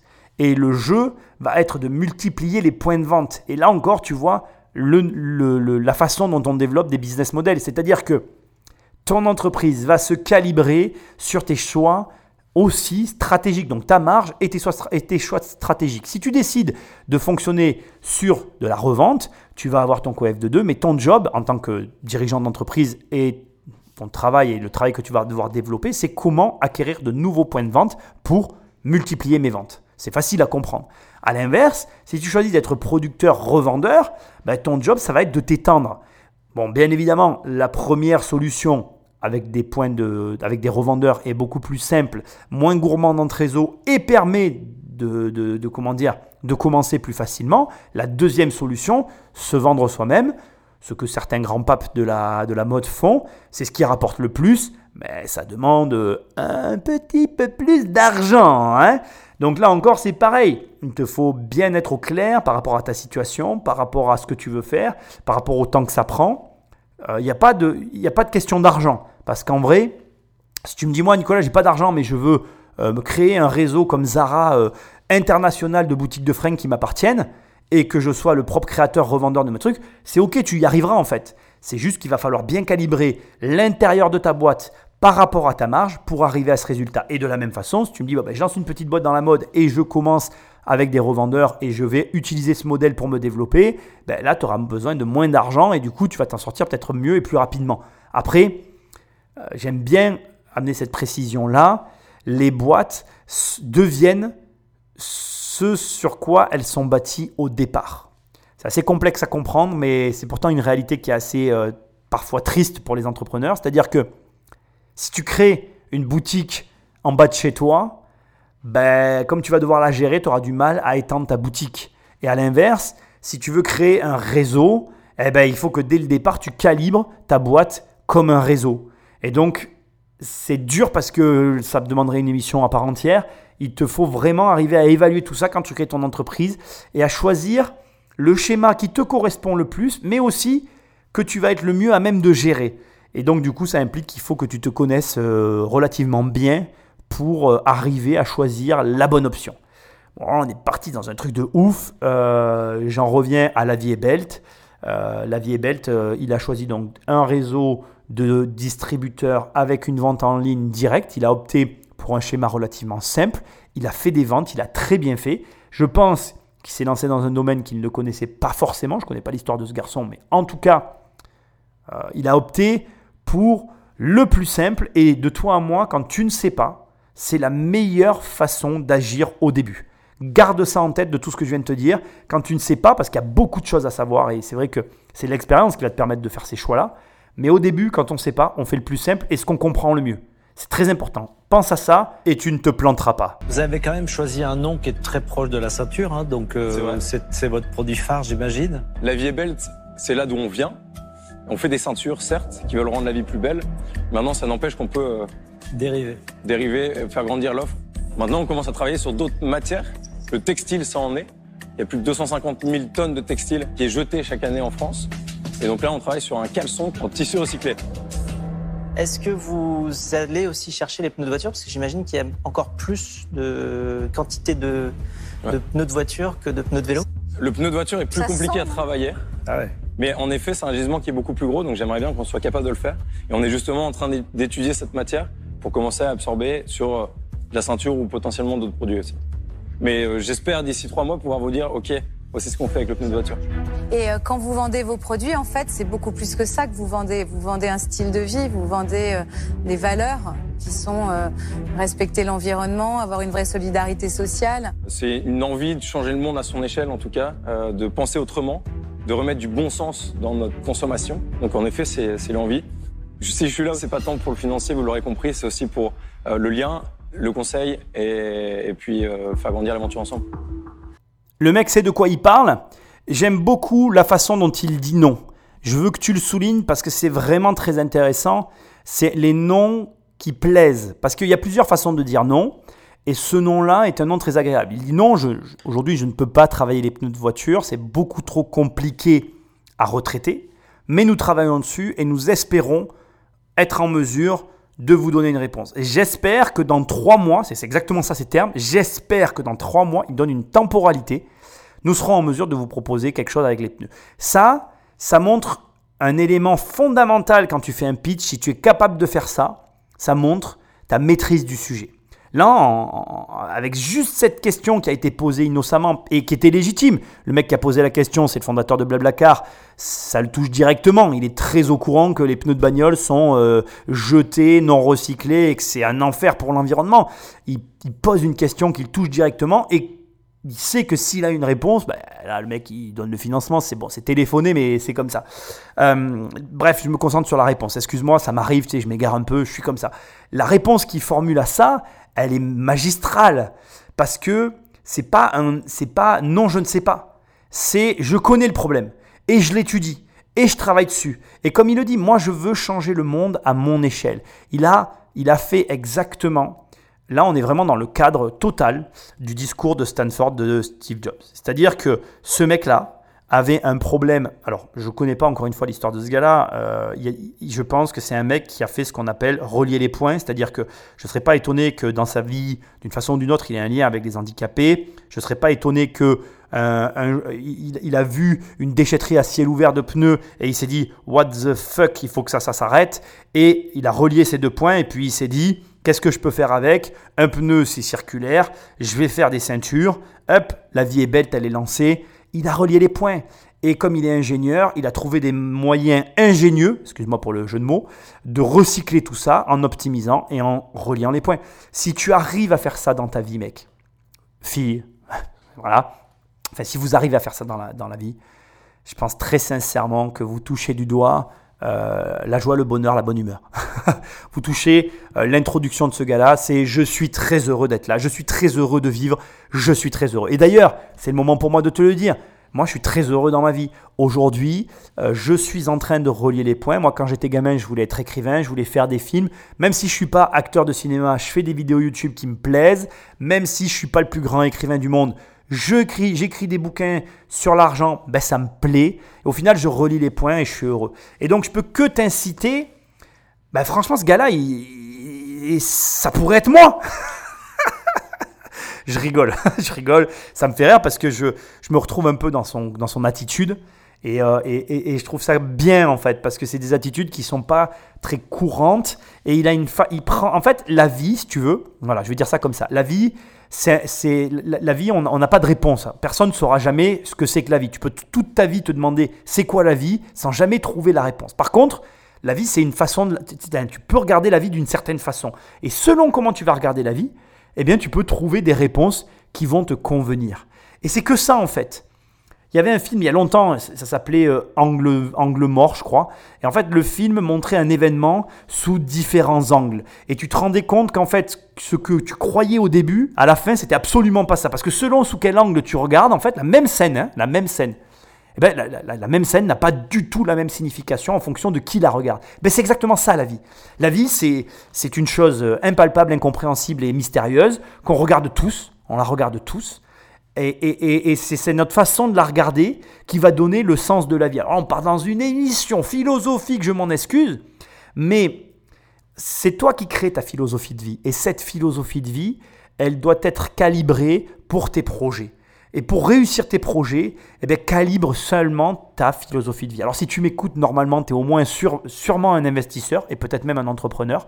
Et donc j'ai qu'un truc à te dire en fait. Quand tu es investisseur et entrepreneur, c'est cette philosophie-là de vie qu'il faut prendre. C'est-à-dire essayer de regarder le, le, panorama dans son ensemble, the big picture, tu vois, tu regardes la grande photo devant toi, et essayer de voir sur cette grande photo qui représente finalement l'histoire de ta vie, les éléments que tu peux récupérer et qui peuvent venir te donner du plaisir dans ce que tu es en train de faire. Et les gens qui ont compris que tout, mais alors vraiment tout ce que tu as envie de faire peut être réalisé, mais tout, hein, j'insiste vraiment, hein, tu peux tout faire. Tout est faisable. Tu peux tout faire. Regarde ce gars-là. Si tu prends, là, ça va être compliqué, mais essaye de te sortir de la tête tout ce que tu viens d'entendre et imagine, je te dis, voilà, mec, moi, fille, euh, moi j'ai un rêve et ce rêve c'est ben, je voudrais faire travailler des handicapés, je voudrais aider la planète, sauver le monde à mon échelle et contribuer à permettre à ce que les déchets soient mieux recyclés. Si tu prends cette phrase de façon isolée à ce que je viens de dire, ça paraît impossible. Et pourtant, Hubert, ce mec-là, ben, il vient de le faire. Donc, quand on te dit un mec ne peut pas changer le monde, c'est faux. Quand on te dit tu ne peux pas tout avoir dans ta vie, c'est faux. Quand on te dit oui, c'est pas aussi facile, c'est faux. En vérité, tout est faux. Tout ce que tout le monde te dit est faux. La vérité, c'est que tu peux tout faire. Il faut juste trouver l'angle qui va te permettre de le réaliser. Alors, bien évidemment, je ne te connais pas, je ne suis pas à côté de toi, je ne peux pas te dire fais ci comme ça, nanana, mais il y a une chose que tu as et que je peux te transmettre, tu as le choix de la façon dont tu perçois les choses qui t'arrivent. Rien n'est grave, sauf si tu es malade ou mort si tu comprends ça, bah, tu as tout compris en fait. Bon, je vais pas euh, tergiverser sur la philosophie de vie, je vais revenir à Hubert et à la vie est belle. Parce que là, on s'égare et à la fin, l'émission n'a plus de queue ni de tête. Hubert, ce garçon, il va forcément lever de l'argent. Il a, il, a, il, a, il a tout compris, c'est simple, c'est simplement dit, c'est clair, basique. Il va droit au but, il a une intelligence sociale de fou, il a tout compris. Tu peux pas ne pas donner d'argent à un mec comme ça. Et je, m'attends à ce que tout le monde veuille participer. Ça n'aura d'ailleurs pas de sens, parce qu'à un moment donné, de même, je pense que certains diront Bon, puisque vous avez de l'argent, moi je vous en donne pas, bravo, si vous n'en avez pas donné, je vous en aurais donné, tu vois le truc. Il y a des gens qui ont la chance de trouver ça très tôt. Et c'est super en fait. Et j'ai un message à te donner. Un message qui va conclure cette partie-là, enfin, conclure cette partie d'intervention de ma part, avant de, prendre la suite et de voir un peu ce que vont dire les investisseurs s'ils parlent maintenant ou de voir ce que va dire Hubert. Bref, tu m'as compris. J'ai un message à te dire. Ne baisse pas les bras. J'adore, et j'ai fait une analyse sur ma chaîne que je t'invite à regarder, J'adore le film euh, euh, Le fondateur de McDonald's parce que ce film, pour moi, c'est le résumé parfait euh, du parcours de l'entrepreneur, de l'investisseur, de tout ça. Mais ce que j'aime par-dessus tout dans l'histoire de Ray Kroc, c'est que Ray Kroc, il découvre McDo à 50 et quelques années. Et il y a des gens qui voient leur vie passer et qui ont l'impression qu'ils ont tout raté et qu'ils n'y arriveront pas et qui finissent par baisser les bras et qui finissent par être aigris moi j'aimerais te dire, ne tombe pas là-dedans, ne baisse pas les bras. Peu importe l'âge que tu as, si tu es jeune, ne sois pas trop pressé. La dernière fois, je suis tombé sur un jeune youtubeur immobilier euh, euh, qui, qui, qui, se mettait en avant. Euh, c'était très bien en fait, mais il, avait acheté deux apparts. Je ne veux pas le juger hein, en parlant comme ça. Mais je trouvais que son discours, l'image qu'il essayait de se donner, elle n'allait pas. Il avait 20 et quelques années, peut-être 24 ans, je, crois qu'il a 24 ans ou 22 ans, je sais pas. Et il voulait faire genre, il avait tout vu, tout vécu, il avait deux appartes. C'est super, il y a plein de gens qui n'ont pas deux appartes euh, et qui n'en sont pas là où il en est. Mais, mais si tu es jeune, ne cherche pas à brûler les étapes, vis ta vie, vis des expériences, ne te lance pas sur YouTube comme tous ces abrutis qui veulent faire genre là je sais tout, je vais tout apprendre. Moi personnellement, je suis désolé, c'est pas c'est pas faut pas mal le prendre, mais je payerai jamais un mec de 22 ans qui a deux appartes pour qu'il m'apprenne l'immobilier. Euh, parce que Tata Michel et Tonton Georges, ils ont acheté leur maison et un appartement à la montagne et eux aussi, ils ont acheté deux appartes. Donc, qu'est-ce qui fait comme différence euh, le jeune de 22 ans et tata et tonton? Rien. Donc si tu veux, c'est super ce qui se passe sur Internet, l'émulsion qu'il y a, et je trouve génial que, que ce gamin soit lancé et qu'il ose faire tout ça. Mais euh, moi, à sa place, aujourd'hui, je me filmerai par rapport aux expériences que je fais. Ou alors, j'explorerai des voies inexplorées sur le web en immobilier. Et il y en a. Et il y en a. Donc, c'est pas la question, je suis pas là pour parler de ça. Là où je veux en venir, c'est que si tu es jeune, ne prétends pas ce que tu n'es pas. Et si tu es vieux, c'est pas trop tard. Mais entreprends. Dans les deux cas, entreprends. Aujourd'hui, si je me lançais, que j'étais jeune maintenant, si j'étais jeune euh, au moment où je te parle euh, là et que je vivais tout ce qui se passe sur le web, honnêtement, à l'époque à laquelle on vit, je pense que je ne me serais pas lancé dans l'immobilier. Je pense qu'à cette époque-là, si je faisais partie des jeunes de 20 ans euh, là, en 2020, je, me lancerai dans les startups, je me lancerai sur le web, je me lancerai dans tout ça, avec comme objectif, sous 5 ans, d'avoir pris les plus gros risques possibles. Parce que le web aujourd'hui offre cette possibilité-là. Maintenant, j'ai eu la carrière que j'ai eue dans l'immobilier. Aujourd'hui, je fais du web, je le découvre et, je, je prends et je vais continuer de prendre des risques sur le web. Ça me plaît. Mais je veux te dire que c'est jamais trop tard, qu'il faut à la fois vivre son expérience quand on est jeune et je pense, avec le recul, qu'il te faut vivre des expériences jusqu'à 30-35 ans. Moi, j'ai vécu des expériences jusqu'à mes 30-35 ans, des expériences business dans l'immobilier. Je me suis éclaté. Et si tu es âgé, que tu as l'impression d'être trop vieux, moi la dernière fois j'ai un pote, il a mon âge, il m'a dit ah, je suis trop vieux, je suis passé à côté, j'aurais dû investir plus jeune dans l'immobilier, mais je l'ai secoué, je dis mais mec, mais, mais t'es pas du tout trop vieux, t'as juste le feu aux fesses, donc bouge-toi le cul. Mais, mais, mais, mais, mais pas du tout, quand je vois Ray Kroc, qui a 50 et quelques berges, prend McDo et en crée un empire et qui à la fin il voulait pas mourir parce qu'il voulait continuer de construire son empire, mais fais pareil.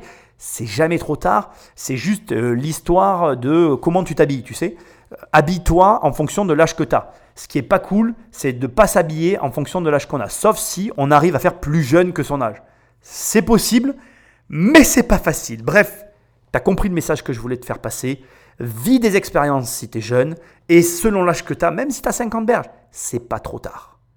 On écoute Hubert, parce que là, Hubert, franchement, un petit bijou cette émission. Hein Merci du fond du cœur.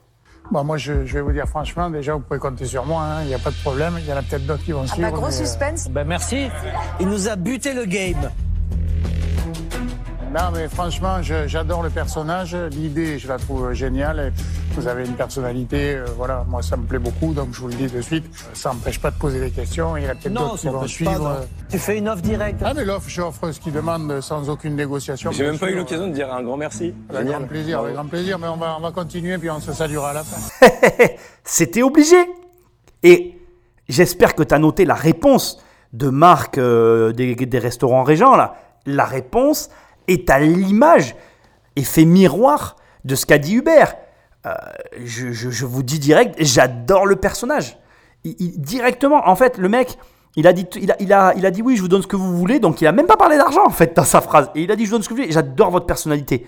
Et, encore une fois, je le précise de plus en plus dans les émissions, c'est coupé, j'imagine qu'il y avait encore plus de matière dans cette personne. Mais là, là on a une personnalité de ouf. Hein. Hubert, c'est vraiment énormément de choses à apprendre. Tu peux réécouter l'émission deux fois, tellement c'est... Ben, pour moi, on est vraiment sur du très haut niveau en termes d'intelligence sociale et du très haut niveau par rapport à ce qui a été fait. Bravo à lui, bravo à sa façon d'être et bravo bah, au fait qu'il ait réussi à lever des fonds. Mais c'est sans surprise. Quand c'est bon, ça fait généralement l'unanimité. D'ailleurs, Marc Simoncini a réagi direct. Tu vois, il dit Ah, t'as plié le game, tu vois, parce que tu sens bah, que lui aussi, il y serait allé en fait. Et qu'il va peut-être y aller. D'ailleurs, moi, à mon avis, ils vont tous y aller. Parce que là, tu as un mec euh, exceptionnel en face de toi. Après, bon, il demande 25 000 euros. Tu vas pas, comment dire, ils vont pas pouvoir se partager les 25 000 euros. Je les vois mal faire ça. Donc, je m'attends, et je te le dis à l'avance, à ce que certaines se retirent. Parce que là, on est face à une situation où ça me paraît difficile d'arriver à incorporer chacun des investisseurs. On va le découvrir ensemble. Je voulais juste que tu notes que on fait écho au début de mon analyse de l'émission, mais Hubert a donné un ordre, donc je te le rappelle, hein, au début il a dit heureux, après il s'est présenté quoi? Conseil plus réseau en quatrième et en cinquième, l'argent qu'il demandait, 25 000 euros pour 5%, et Marc, le premier qui lui dit ben, je te finance, ne lui parle à aucun moment d'argent et il ne parle que de sa personnalité.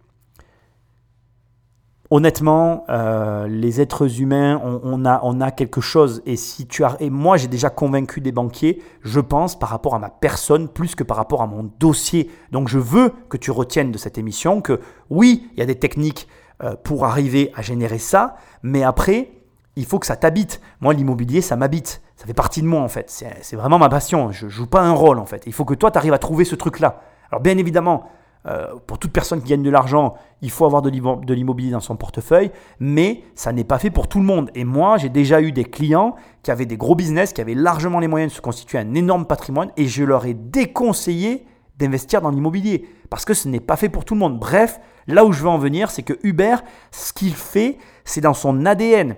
Ce que je fais, c'est dans mon ADN. Donc ce que tu dois faire, toi, ça doit être dans ton ADN.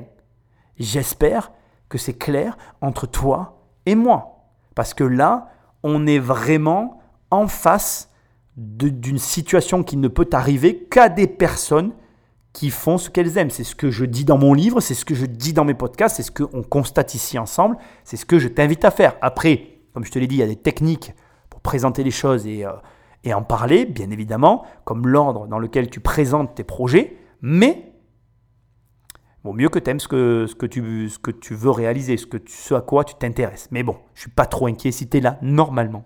C'est que tu fais partie de la famille des investisseurs et des investisseuses. On va voir qui se propose pour euh, financer la vie est belt. Moi, je lance une marque de vélo qui va être, euh, j'espère, un peu révolutionnaire. Alors, je vais m'engager à ce que tous les mecs achètent mes vélos, vous filent les pneus. Et puis, euh, on verra si on peut faire un truc, un co-branding. Je serais ravi de vendre vos ceintures en disant, si, bah, comme Une c'est des passionnés, une collab. Voilà. Ouais, carrément. Je serais ravi de faire une collab avec vous. euh. On va pouvoir faire un truc. euh, voilà. Très sincèrement, ça restera mon analyse personnelle à ce stade. Je pense que Marc Simoncini finançait ce projet. Je pense que c'est un garçon très intelligent et que de lui-même, il s'est dit je ne vais pas euh, mettre de l'argent sur la table. Il sait très bien que d'autres vont le faire. Il va se retrouver en concurrence avec un projet qu'il a envie de soutenir. Là, il vient de faire un mouvement d'une intelligence redoutable. Il propose une collaboration. Ça aussi, c'est quelque chose qu'il faut que tu apprennes à faire. Parfois, on veut gagner. Euh, c'est exactement les termes. hein. Parfois, on veut gagner. Là, si on était sur une compétition purement et simplement, si on encadrait le truc et qu'on part du principe que celui qui finance a gagné, on pourrait dire Marc Simoncini a perdu. Sauf que, en raisonnant comme ça, on se ferme à des, opportunités qui sont parfois même meilleures que le fait de gagner à proprement parler ce qu'on convoite. Ça m'évoque Apple en fait. Encore une fois, souvent je fais des références à Apple. Euh, Apple n'est que le troisième ou quatrième vendeur de téléphone au monde. Mais, pardon, excuse-moi, j'en rigole. Mais c'est le fabricant euh, de téléphone qui a les plus grosses marges. C'est l'entreprise qui gagne le plus d'argent. Donc sur le papier, si tu regardes le nombre en volume de téléphones échangés, ben, Apple est quatrième. Mais si tu regardes l'encaissement, euh, ce qu'encaissent les sociétés, c'est Apple qui encaisse le plus. Le plus. Donc c'est toujours pareil. Sur quel terrain tu te bats? Pose-toi toujours cette question. Une bonne négo, et je l'ai déjà dit dans des émissions, c'est pas quand l'un remporte le truc, c'est quand les deux n'ont pas ce qu'ils veulent. Et là, ben, hmm, que ce soit euh, Hubert ou Marc, ils auraient pu, bien évidemment, avoir envie de travailler ensemble. Ils n'ont pas ce qu'ils veulent, mais ils vont quand même se côtoyer. Au final, ça amène au même résultat, mais juste pas dans les mêmes conditions. Est-ce que c'est grave? Je te pose la question. Moi, je, je suis hyper séduite aussi. Je trouve que c'est euh, c'est enthousiasmant de lier les deux grandes préoccupations qui sont les nôtres aujourd'hui. hein. moins de déchets, respecter la planète, faire travailler des gens qui ont plus de, de difficultés, notamment en situation de handicap. Ça a beaucoup de valeur pour moi. Moi aussi, j'ai envie de vous, de vous suivre. Génial. Ce que je pourrais vous apporter, je pense, c'est surtout cette partie vente en ligne et la partie réseaux sociaux qui est bien partie aussi. Donc ça veut dire que tu fais la même offre? Ouais, je fais la même offre. Enfin, moi, je. Voilà. D'accord. Dans la mesure où elles vous intéressent, elles peuvent s'additionner. et Vous pouvez en prendre une ou deux Ou peut-être plus. Ou peut-être plus. C'était obligé, c'était obligé que Catherine, la dame en rouge, soit séduite et rentre dans l'aventure. Je ne voyais pas les choses autrement. C'est vraiment. Alors là, franchement, dès le début, euh, dans ma tête, c'était limpide. hein. Je savais. Je savais, c'est comme si euh, sous euh, Catherine, je voyais des petites cases et qu'elle se cochait au fur et à mesure que Hubert parlait. Tu vois, je savais que, dès le début, en fait, il a coché les deux cases, euh, l'affaire était faite. C'est très rigolo parce que tu vois, Catherine, je, la sens pudique. C'est quelqu'un que j'apprécie à force de faire ses émissions. J'aime bien son énergie, même si souvent je la verrai dans les projets alors qu'elle-même ne s'y voit pas. Bon, après, ça, c'est des, des considérations personnelles. Et puis, les visions qu'on a de nous-mêmes sont pas les mêmes que les visions que perçoivent les gens de l'extérieur. Donc, peut-être que moi-même, je lui prête plus de compétences que ce qu'elle-même arrive à se voir. Bon, bref, on va pas rentrer dans ces élucubrations euh, euh, bizarres. Mais euh, je, je- je trouve amusant de voir que euh, quand tout est aligné, elle y va. Euh, je vais en profiter pour là encore euh, te souligner un élément intéressant. Je ne fonctionne pas comme ça. Je n'attends pas à ce que tous les feux soient ouverts pour m'engager dans une voie. Je suis quelqu'un qui va pas hésiter à s'engager dans une voie, même s'il n'y a qu'un seul feu sur cinq qui est éclairé. C'est une question de choix, là encore, c'est à toi de choisir ce genre de choses. Alors bien évidemment, après, il va falloir apprivoiser, il va falloir s'accommoder de la peur au ventre qu'on a dans ce genre de situation, mais je peux le témoigner aujourd'hui et t'en faire part. Pour le pratiquer, on arrive assez bien à vivre euh, avec une peur au ventre, on arrive à, à l'amadouer et à s'en accommoder, même si je reconnais que parfois c'est assez inconfortable. Euh, moi, je trouve que c'est comme ça que j'arrive en tout cas à réaliser des choses un petit peu hors de ma portée. Parce que au départ, lorsque je m'engage sur ces voies-là, je ne suis pas à la hauteur de ce que je vise. Alors parfois ça plante, mais parfois ça marche. Et quand ça marche, on est vraiment content. Là, ce qui est intéressant, c'est qu'il propose de cumuler les offres, que je trouve être une très bonne initiative. On va voir si Frédéric se joint à l'aventure, puisqu'il reste plus que deux investisseurs. Alors, soit plus, il va avoir plus d'argent que prévu, soit il va en choisir un ou une, soit il va, euh, ben, sais pas, il va forcément en choisir une. Allez, on écoute les derniers. Votre projet, il a, il a tout. Il y a le côté euh, surcyclage, euh, c'est fabuleux et c'est extrêmement pertinent. Euh, en plus, vous avez réussi à structurer l'activité puisque ça a déjà démarré, euh, ça marche déjà. C'est rentable. Donc voilà, donc j'ai envie de vous suivre euh, également. Donc vous avez une, une 14e offre. Non, bah alors on en est à 3. On a, alors moi, j'ai pas compris si Marc, tu, tu faisais une collab ou si tu mettais des sous. Bah. Euh... Faut y aller, j'ai envie de dire. Eh Allez, ben, hop. attendez, ce qu'on va faire, on va faire Delphine. Et moi, je vais garder comme un suspense. Parce que peut-être vous allez faire un carton plein. Alors, euh, moi, je vais pas investir parce que je pense que vous avez, vous avez suffisamment de, de monde. Mais je suis dans le transport, donc on a quelques pneus de camion. Si, si je peux, si vous avez besoin de matière, en tout cas, je vous l'apporterai parce que je trouve que ce que vous faites est formidable. Merci beaucoup. Je vais garder mon idée de collab. Donc, bah, vous vous retrouvez avec trois offres parce que je- comme vous allez avoir plus d'argent, peut-être que si vous avez besoin, on va pas se battre entre nous. Je résume en une seconde. Vous avez, vous avez plu à tout le monde. Vous avez eu trois propositions de 25 000 euros chacune pour 5% du capital de la part de Marc, Frédéric et moi-même. Un partenariat avec Marc Simoncini. Et c'est à vous de nous dire euh, ce que vous souhaitez faire. Est-ce que je peux y réfléchir? Bien, sûr. Ouais. Allez-y. J'arrive dans peu de temps. Ok. Merci beaucoup. Merci. logique, euh, téléphoner. Je te l'avais dit. euh, après, voilà, je vais pas refaire toute l'émission. On est assez avancé. Là, ce qui vient de se passer, donc, c'est soit il peut prendre effectivement, il cède 15% de sa boîte pour globalement 75 000 euros, donc trois fois plus que ce qu'il avait demandé. Soit il choisit une seule des trois personnes, soit deux. Il va faire sa petite popote, il va réfléchir, il a raison. Je voudrais juste revenir sur un petit point qui a mal été dit à mon sens, c'est qu'il y a euh, Catherine a dit qu'il y avait une collab avec Mar- Marc Simoncini, c'est pas vrai. Delphine aussi a proposé de collaborer parce qu'elle aussi aurait financé. Comme l'a dit Marc, euh, effectivement, ils vont pas se battre entre eux, c'est c'est ridicule. Je veux juste te dire que là, on est dans un projet qui est dans l'air du temps, qui fait l'unanimité, qui ne peut pas ne pas plaire. Et du coup, ben, on se retrouve dans des situations comme celle-là. J'ai hâte de voir si on va pouvoir apprécier la réflexion du garçon de Hubert ou pas, ou est-ce que je vais pouvoir faire des déductions de tout ça? Je voudrais juste te dire une chose, c'est que euh, parfois c'est vraiment facile comme ça de lever des fonds, parfois c'est vraiment beaucoup plus compliqué. Dans les deux cas, euh, il ne faut pas croire que ça s'arrête à ce qu'on vient de voir. Toutes les émissions que je fais euh, analysent un moment donné de vie d'entrepreneur. Ces entrepreneurs ont continué leur vie après. Donc là, au moment où je te parle, j'ai regardé, comme je le fais à chaque fois, les sites. Donc le site de Uber existe toujours. Il a développé, c'est pour moi le moment de te le dire, il a développé son réseau de vente de produits. Il y en a un à côté de chez moi d'ailleurs à ce sujet-là. Et euh, derrière, ne crois pas qu'avoir de l'argent, et là je m'adresse à toi investisseur et investisseuse, parce que demain si tu lèves des fonds c'est super, mais déjà premièrement il va falloir les rendre. Deuxièmement, une fois que tu as l'argent, c'est limite plus dur que quand tu l'as pas, parce que quand tu l'as pas, tu es au même point. Donc tu connais ta situation, mais quand tu l'as, il va falloir l'utiliser à bon escient, et surtout, il va falloir continuer à garder le cap et faire des choix qui vont dans le sens de tes investisseurs. Je ne l'ai jamais précisé à ce stade-là, mais souvent on a tendance à croire que, comme quand on écrit un livre d'ailleurs, que le plus dur c'est d'écrire le livre et le plus dur c'est d'avoir l'argent. Non, c'est faux. C'est- le problème d'ailleurs de toutes ces émissions et de tout ce qu'on voit partout. C'est qu'on te montre des moments en fait, on te montre un passage, mais ne te trompe pas. Ce qu'on te montre, ben, moi j'ai même envie de te dire que c'est le plus facile en fait. Hmm, En vérité, obtenir de l'argent, c'est pas aussi compliqué que ce que tu imagines. Écrire un bouquin, c'est pas aussi compliqué que ce que tu imagines. Ce qui est dur, c'est d'arriver à le vendre, d'arriver à le diffuser, d'arriver à trouver ton réseau, d'arriver à faire vivre le produit et à prendre la bonne direction.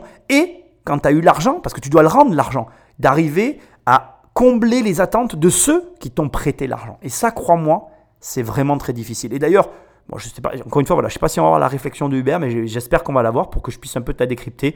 Voyons voir la suite de cette émission. Hubert était venu chercher 25 000 euros contre 5% des parts de sa société, en précisant qu'il cherchait surtout de l'accompagnement. Avec trois offres, les investisseurs lui proposent jusqu'à 75 000 euros au total, mais pour 15% du capital. Quelle décision Hubert va-t-il prendre? C'est compliqué, c'est difficile de euh, prendre position. Je vais la faire simple.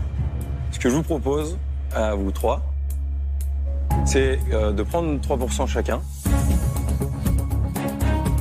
à 20 000 euros chacun, et on est ensemble dans le bateau et on avance ensemble. Oui, pour moi, c'est OK. Il n'y a pas de problème. Bah, le principe, c'est d'être, euh, c'est d'être dedans avec vous euh, dans l'aventure. C'est de vivre cette Génial. aventure, euh, Cool. d'être acteur du changement positif euh, à vos côtés, quoi. C'est un peu l'idée. Par contre, il faut prévoir les stocks. Parce Beaucoup que là, de stock. Ah ouais, parce que là, ça va, ça va envoyer. Bon, écoutez, Eh ben merci, bravo, Un grand merci. bravo.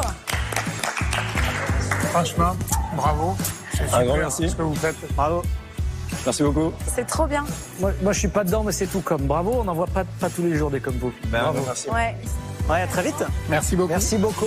Et retours. Merci. T'as entendu? T'as entendu ce qu'il a dit, Marc Simoncini? Il a dit on n'en voit pas tous les jours des comme vous. Ça, c'est la conséquence de la très forte impression que Hubert a laissée derrière sa présentation, derrière lui.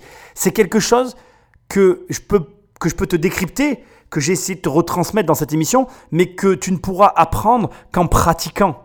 Et encore une fois, voilà, là vraiment à ce stade, développe ton intelligence sociale pour te permettre de retranscrire tes idées, mais développe aussi ta capacité à regarder, à prendre du recul sur la grande image de ta vie et à relier les points pour arriver à créer une entreprise, une activité, quelque chose qui te tienne vraiment à cœur. Encore une fois, voilà, j'ai pas 36 exemples. On a Uber devant nous, il y a moi. Moi, je peux pas vivre sans locatif. J'adore avoir des locataires, alors que tu as plein de gens qui disent Ah, c'est insupportable, c'est chiant. Chacun, on a nos trucs, mais le tout, c'est de le développer. Le développer. Moi, j'aime écrire des bouquins aussi. Je m'éclate. Le prochain livre est en, préparation. Il arrive. J'espère qu'il aura euh, le même accueil que le, dernier. Et, voilà, fais des choses que tu aimes et tu seras tu, tu- tu vivras ce qu'est en train de vivre Hubert. Point intéressant que je veux absolument souligner, c'est hyper intéressant. Donc il n'y a pas eu la réflexion, bien évidemment, tu l'as vu, donc je ne pourrais pas l'analyser. Réflexion qui a dû être difficile. Par contre, il y a un point que je trouve très intéressant dans, ce qu'on vient de voir, euh, c'est la négociation. Je ne sais pas si tu as vu, il a retiré 5 000 euros à chacun des investisseurs. Il a euh, proposé donc 20 000 euros à chacun, donc il prend 60 000 euros au lieu de 25 et il leur a donné 3%. Il n'y en a aucun qui a bronché. Il n'y en a aucun qui a fait une remarque, qui a pinaillé ou qui a dit machin ou qui a hésité. Ils étaient tellement, euh, euh, comment dirais-je, euh, omnibulés, c'est pas le mot, mais hypnotisés, voilà, je cherchais le terme. Ils étaient tellement hypnotisés par Hubert, ils étaient tellement, waouh, je veux faire partie de cette aventure, qu'il n'y a pas eu une discussion. Même Marc Simoncini, qui donne pas d'argent, s'est levé pour dire je me sens dans l'aventure. Et il lui a d'ailleurs précisé on n'en voit pas tous les jours des comme toi. Ça montre à quel point Hubert a eu un impact très fort à tous les niveaux. Et ce n'est pas dû qu'à sa préparation, ce n'est pas dû qu'à son intelligence sociale, ce n'est pas dû qu'à. C'est un ensemble. Et quand il y a tout, eh ben il y a tout. quoi. Voilà. Il n'y a rien d'autre à ajouter. Vraiment, je pense que dans cette émission, tu as, beaucoup d'ingrédients pour t'aider en tout cas à arriver à ce niveau-là. Après, comme je te l'ai dit dans l'émission, euh, il te faut une dose d'obsession, il te faut une dose de travail énorme, parce que ne va pas croire qu'il n'y a pas du boulot derrière, et il faut une dose de passion énorme qui doit être euh, prépondérante dans le projet que tu mènes. Ça me paraît logique, mais des fois ça fait du bien de l'entendre à voix haute. Euh, L'émission ne se terminera pas de suite, ça va être une longue émission parce qu'il y avait une présentation que j'ai mis à la fin. Donc ça m'intéresse moi-même de la voir parce que je pense qu'on va mieux pouvoir cerner la personnalité et euh, ce qui a fait que Hubert est devenu ce qu'il est devenu. En tout cas, peut-être que je me trompe, mais peut-être pas. En tout cas, on va, on va découvrir après coup euh, l'envers du décor. Et puis, somme toute, il reste un petit bout d'émission qu'on va aussi écouter euh, maintenant. Vous avez vu ce qu'il y a dans la, Ouais. dans la petite pochette? Oui, c'est T'as c'est t'as très un sympa. petit truc qui dit bravo, te voilà acteur du changement positif. Ouais, non, c'est ça. vraiment. T'as l'impression que finalement, en achetant, tu véhicules tes valeurs, tu, tu affirmes des valeurs. Et ce sont de belles valeurs. C'est énorme Énorme Alors comment tu te sens? Je m'en rends pas encore vraiment compte, mais euh, c'était c'était géant. Carton Euh, plein ouais, c'est dingue. Bon bah du coup là, euh, tu as conscience que tu passes dans autre chose quand même. Euh, bah, c'était l'envie de venir ici, c'était vraiment passer euh, une étape, et je pense que c'est ce qui est en train de se passer, donc euh, on y va à fond. Avec qui t'as envie de partager ça là tout de suite? Euh, c'est cette bonne nouvelle, Ouais. avec, euh, avec la famille, avec les potes, euh, avec ma copine, avec euh, tout ça, ouais. Tu vas te rappeler de cette date hein Ouais. Allez. Deux choses qu'on vient d'entendre et qui sont hyper importantes. La première sur la- l'ouverture donc du produit acheté, ou même jusque dans le détail, il a pensé à glisser une carte, comme elle dit Catherine, en précisant vous êtes acteur du changement, te donnant le sentiment que finalement, même en achetant, tu te rallies à une cause. Et c'est vrai que ça donne une autre dimension à un produit. Ça, c'est vraiment euh, hyper intéressant comme stratégie. Alors ça se pratiquera plus facilement avec des produits physiques qu'avec des produits numériques, mais je pense que c'est réalisable avec tout en fait. Dès l'instant que tu te donnes l'impression d'appartenir ou que tu arrives à transmettre cette, ce, sentiment d'appartenance à une cause plus grande qui nous dépasse, tu arrives à véhiculer comment je vais dire une image forte autour de ce que tu es en train de faire. Et Hubert l'a fait avec, euh, je veux dire, ce qui est encore plus énorme dans ce que tu es en train de, d'écouter de, et de voir, c'est vraiment que il a quitté la pièce et il continue, de par son produit, à impressionner ben, les gens qui ont investi dans sa boîte. Donc ça prouve que vraiment, jusque dans le moindre détail, il a pensé à tout. Et dans, le deuxième point que je veux souligner, donc dans la seconde partie, quand il sort et qu'il parle avec le présentateur, ce qui est hyper intéressant là encore, c'est de voir qu'il n'y a pas vraiment de notion d'argent. Je, veux dire, dans toute cette émission, je t'aurais donc fait tout un laïus sur l'état d'esprit, etc. Mais ce qui est hyper intéressant, c'est que sans dire que l'argent euh, n'intéresse pas Hubert, on ne peut pas aller jusque-là. Je pense que c'est quelqu'un de très intelligent et qui a tout à fait conscience qu'il a besoin de financement pour atteindre ses objectifs. Sans dire que l'argent ne l'intéresse pas, on sent que ça va au-delà de ça. Parce que spontanément, il parle de l'expérience, il parle de le partager avec ses proches. Il n'est pas là à dire Ah, j'ai récolté de la thune, c'est génial, c'est ouf, euh, nana. Il n'est pas focalisé du tout là-dessus. J'ai même envie de dire, il n'en parle pas du tout. Alors, ça peut être perçu comme une stratégie, c'est vrai, je peux, je peux l'entendre, surtout que là, je suis en train d'en faire une analyse, donc tu peux très bien commencer à te dire Attends, ça fait vraiment euh, calculer, mais c'est pas le cas, je pense. Il y a des choses que tu peux pas feindre, il y a des choses que tu peux pas. Euh, comment dirais-je, caché. Et, vraiment, de ce qu'il dégage, à la façon dont il est habillé, à ses comportements, euh, de tout ce qu'il y a, je reste convaincu qu'on est vraiment sur de l'intelligence sociale telle que je l'ai analysée dans cette émission. Encore une fois, voilà, je ne vais pas insister, mais euh, c'est ça que tu cherches. Toi qui m'écoutes, toi qui es là, euh, peut-être en train de réfléchir à ta vie, en train de réfléchir à comment faire pour gagner plus d'argent, au lieu de te focaliser sur comment je vais gagner plus d'argent, focalise-toi sur qu'est-ce que j'ai, qu'est-ce que j'ai en moi qui me demande euh, ou qui va, qui va accaparer toute mon attention de sorte que plus rien ne compte en fait. L'argent peut être la motivation de base et entre nous, je vais le partager avec toi, mais moi au début, je suis allé dans l'immobilier en me disant que j'allais gagner beaucoup d'argent. Et j'ai eu gravement de la chance de gagner très peu d'argent au début en fait. Tu peux pas t'imaginer la chance que j'ai eue d'avoir comme premier revenu locatif 620 euh, euros par mois. J'ai encore en tête, en micro-foncier, euh, j'ai vraiment mes débuts en tête. Quand tu gagnes 620 euros par mois et que tu dois vivre avec, je peux t'assurer que tu es sous le seuil de pauvreté et que ça te fait réfléchir. Et si par, comment je vais dire ça, si par le plus grand des hasards, comme ça, ça m'est arrivé à moi, tu arrives dans un domaine motivé par l'argent, que ce domaine te prouve, moi c'est ce qui s'est passé, si tu veux, j'ai fait une transaction, j'ai gagné beaucoup d'argent, je l'explique dans mon livre, j'ai compris que je pouvais gagner beaucoup d'argent dans l'immobilier. Mais j'ai compris aussi que ça serait long et que ça allait demander du travail et de la patience. Mais j'ai aimé tout le processus et je me suis dit, c'est bon, l'argent était ma première motivation, mais finalement, c'est pas ça que j'ai préféré. Ça a été autre chose. Et c'est ça que tu cherches. Ce que Hubert a trouvé. Hubert a trouvé quelque chose qui le dépasse. Hubert se bat pour une cause, Hubert se bat pour quelque chose qui est plus fort que lui, plus grand que lui, qui n'a aucun lien, enfin qui, a des besoins d'argent, mais qui, avec ou sans argent, ben, continuera d'exister au travers de ce qu'il a bâti. Et ça, ben, c'est ce à quoi tu devrais t'employer à travailler, ou en tout cas, c'est les recherches que tu devrais faire pour arriver à mettre dans ta vie quelque chose ben, qui vaille la peine. C'est ça qu'on cherche en fait. Faire une chose qui vaut la peine. Après, monter des projets immobiliers, gagner de l'argent, je t'assure, ça paraît drôle à dire, mais si tu ne cherches que de l'argent, tu peux toujours trouver des gens qui vont le faire pour toi, tu peux toujours réussir à gagner de l'argent. L'argent, on en gagnera toujours, tout le monde gagnera toujours de l'argent. Et encore une fois, comme je dis tout le temps, c'est ce que tu en fais qui fera ben, que tu auras de l'argent à l'arrivée ou pas. Mais avoir une cause pour laquelle tu te bats et développer pour ça une intelligence sociale et tout ce qui va autour avec, ça, ça vaut vraiment la peine. J'ai vraiment hâte, maintenant on va analyser le parcours de Uber. Bon, tu as vu cette dernière partie, moi ce qui m'a intéressé, c'est de voir que le produit transcende le messager. Le messager, c'est Uber. Son produit va au-delà de tout ce que pouvait dire Uber, c'est-à-dire quand tu prends le produit dans les mains, dans les moindres détails, tu ressens l'attention qu'il y porte. Donc bravo à lui. Et tu vois que c'est quelqu'un de, de, vrai parce que c'est spontanément, il te parle de famille, euh, de proches, euh, de potes, de petites copines. Pas de ouais, j'ai levé de l'argent, ça change ma vie, je vais pouvoir faire ci, je vais pouvoir faire ça. Non. Lui, il est vraiment dans le partage et ça, ben encore une fois, on ne peut pas mentir là-dessus. On est comme ça ou on ne l'est pas. Écoutons la présentation de Hubert. Je m'appelle Hubert, j'ai 26 ans, je suis originaire de Lille et j'ai monté un projet qui se veut écologique et solidaire. Le déclic de cette aventure, ça a été ma, fin d'études en Colombie. Dans les quartiers défavorisés de Bogota, j'étais marqué par la, la quantité de déchets, les tas de déchets qui sont tassés, et puis la galère des gens qui vivaient dans ces quartiers-là. Et finalement, je me suis rendu compte qu'il n'y avait pas besoin de partir jusqu'en Colombie pour trouver des déchets. Il y en a énormément dans nos régions, on ne sait pas trop quoi en faire. Euh, par exemple, il y a plus de 10 millions de pneus de vélo usés qui sont brûlés tous les ans. Moi-même, je roule pas mal à vélo. Chaque année, j'en use des pneus. Donc, j'ai décidé de recycler des déchets, en commençant par les pneus de vélo usés. Alors rappelle-toi, dans l'émission, je t'ai parlé du discours de Steve Jobs de Stanford. Là, on a vraiment les points dont je te parlais.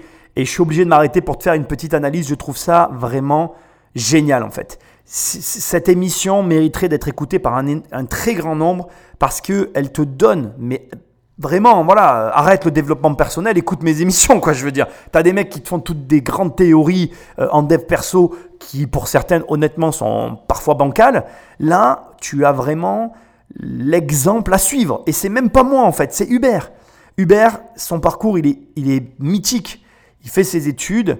C'est quelqu'un, on le comprend, qui est sensible. Il le dit lui-même dès le départ. Et je suis sensible à l'écologie, je roule à vélo. C'est sa fibre. Donc déjà, première chose, ne renie pas tes origines. Ne renie pas ce à quoi tu aspires. Trop souvent, et on est tous pareils, je m'inclus dans le lot avec toi, nos parents ont tenté de nous façonner à leur image ou à ce qui leur semblait, de leur point de vue à eux, une voie sécuritaire pour nous. Les parents, si t'es parent, moi je suis parent, on souhaite pour nos enfants la sécurité. Mais la vérité, c'est que la sécurité que tu perçois dépend de la vie que tu as. Et par exemple, ben, je te le dis et je te le donne en mille, ma fille, je lui dirai jamais d'être salarié. Pour moi, par rapport à l'analyse que je porte du salariat euh, vis-à-vis de tout mon entourage actuellement, au moment où je tourne cette émission, ben, je te laisse, euh, ben, comment dire, je t'enlève le suspense direct. Quoi. Pour moi, le salariat, c'est le plus gros risque de toute ta vie. Quoi. Si tu es salarié, mon pote, tu prends un risque de fou. Quoi. Parce qu'en réalité, tous mes potes salariés, ont au moins perdu une fois leur travail dans leur vie. Je les ai vus au moins une fois stressés à mort dans leur vie. Et je les ai vus au moins une fois tous galérer dans leur vie pour changer de boulot. Ou en tout cas, pas forcément galérer, mais avoir des gros doutes sur le fait de retrouver leur travail. Moi, quand j'ai perdu des revenus, j'ai soit vendu mes biens, soit ben, j'ai décidé tout, tout seul de vendre mes biens. Et même si au début de ma carrière, j'ai gagné moins d'argent que tout le monde, aujourd'hui, j'en gagne plus que tout le monde. Donc si tu veux, j'ai la sensation d'avoir pris 10 fois moins de risques que la plupart des gens que je fais, que la majorité des gens que je vois autour de moi. Mais maintenant, ma vision, elle est conditionnée par ma position. Et en réalité, je suis certain que tu pourrais, de ton point de vue, tenir le discours opposé au mien en te disant, mais Nicolas, il a pris trop gravement des risques, je pourrais jamais faire ce qu'il a fait. Et on a tous les deux raison. Et finalement, j'en viens au point de ce que j'essaye de dire, tes parents t'orientent en fonction de leur vision. Mais ce qui veut dire que, malheureusement, je suis désolé de te l'apprendre, mais ce que tes parents t'ont inculqué, ou en tout cas, si ce que tu fais est corrélé à ce que tes parents t'ont inculqué, ce qui est malheureusement le cas de beaucoup de personnes. hein. Si tu fais le même travail que tes parents, mec, ben, tu es totalement sous influence, tu jamais fait un choix dans ta vie. Et ben, c'est ce que j'essaye de dire. En vérité, si tu fais ce que tes parents t'ont inculqué, tu jamais rien choisi dans ta vie. Tu as juste suivi la voie qu'on a tracée pour toi. C'est pas grave. C'est pas grave. Moi-même, j'ai choisi la voie que ma mère a tracée pour moi. Ma mère était inemployable, un petit peu comme moi, c'est bizarre, c'est la même histoire. Et elle n'a jamais été salariée, un petit peu comme moi, c'est bizarre, c'est la même histoire. Le reproche que je te fais, tu pourrais me le faire. Au final, je suis fils d'entrepreneur, je suis entrepreneur. Je n'ai rien choisi. Peut-être que j'aurais été le meilleur salarié de la Terre. Bon, personne n'a jamais voulu m'embaucher, on le saura pas. Mais le point, la vérité de tout ça, c'est qu'au demeurant, je n'ai pas fait les mêmes choix que mes parents en entreprise. Ça, ça a été, on va dire, ma possibilité de liberté. Dans les choix qui t'ont été imposés, tu as toi aussi tes propres possibilités. On revient à Hubert. Après ses études, il part à Bogota. Je trouve ça génial. Tape sur un, je t'invite vraiment à taper sur Internet déchets Bogota. Effectivement, quand tu vois ce qu'il a dû vivre, moi, devant moi, là, tu vois, j'ai tapé le mot et, j'ai des images. Je vois des, des, comme tu vois des dunes de sable euh, dans le désert, je vois des montagnes de déchets, euh, euh, comment je vais dire, euh, de grosses montagnes de déchets. Effectivement, Bogota, ça n'a pas l'air très propre. Et du coup, ça l'a sensibilisé à ça. Il s'est dit, waouh, euh, il faut faire quelque chose. Et c'est hyper intéressant. Là où des gens vont chercher très compliqué, il s'est pas dit, waouh, on va faire un truc à Bogota, on va aider les gens de Bogota. Il aurait pu faire ça. Non, il a relié les points, comme dit Steve Jobs. Il a dit, je rentre chez moi, et chez moi déjà, c'est la merde. Je vais essayer d'aider chez moi. Charité bien ordonnée commence par soi-même. Commence déjà par t'aider toi. Si tu sais pas quoi faire, fais quelque chose qui a un lien avec toi. Il faisait du vélo. Qu'est-ce qu'il a fait? Ben, Sans surprise, il a recyclé des pneus de vélo. Il a juste pris les choses qui lui plaisaient dans sa vie et il a construit le projet qui lui convenait. Il n'y a pas de magie. En fait, en vérité, tu cherches à l'extérieur de toi les réponses qui sont à l'intérieur de toi. Arrête d'aller voir des mecs qui te disent oui, il n'y a pas de plan B, faut brûler les bateaux ou je sais pas quoi. Arrête de, de voir des gars qui te donnent des conseils de vie parce que tu te sens perdu. En vérité, tu es perdu parce que tu regardes tes voisins, parce que tu regardes la vie des autres et tu te dis que la tienne est pourrie et que tu aimerais bien avoir la leur. Mais tu fais la plus grosse erreur de ta vie en faisant ça. Je vais t'expliquer pourquoi. Parce que quand tu regardes la vie de quelqu'un, tu compares la vitrine de la vie de quelqu'un, donc tu compares ce qu'il montre, avec ton arrière-boutique. Ce que tu sais pas, c'est que la vie du mec que tu regardes, il y a aussi une arrière-boutique que tu verras jamais. Donc tu te fies à une chose que tu vois, mais ce que tu comprends pas, c'est que ce que tu vois, ça n'existe pas. Tu sais, il y a une phrase hyper connue, Carpe Diem. Moi, j'ai jamais vraiment compris cette phrase quand j'étais jeune, mais j'adorais cette phrase. C'est quand tu étais jeune, ça faisait style, ouais, Carpe Diem. Puis le mec, il fumait un joint, ça avait aucun rapport, mais on croyait que ça avait un rapport. Bon, c'est pas la question. Moi, je fumais pas de joint, mais tu m'as compris. Ce qui est drôle dans cette histoire, ce que j'essaye de dire, c'est que par Carpe Diem, ça veut dire connais-toi toi-même. Ça veut dire appréhende la personne que tu es à l'intérieur.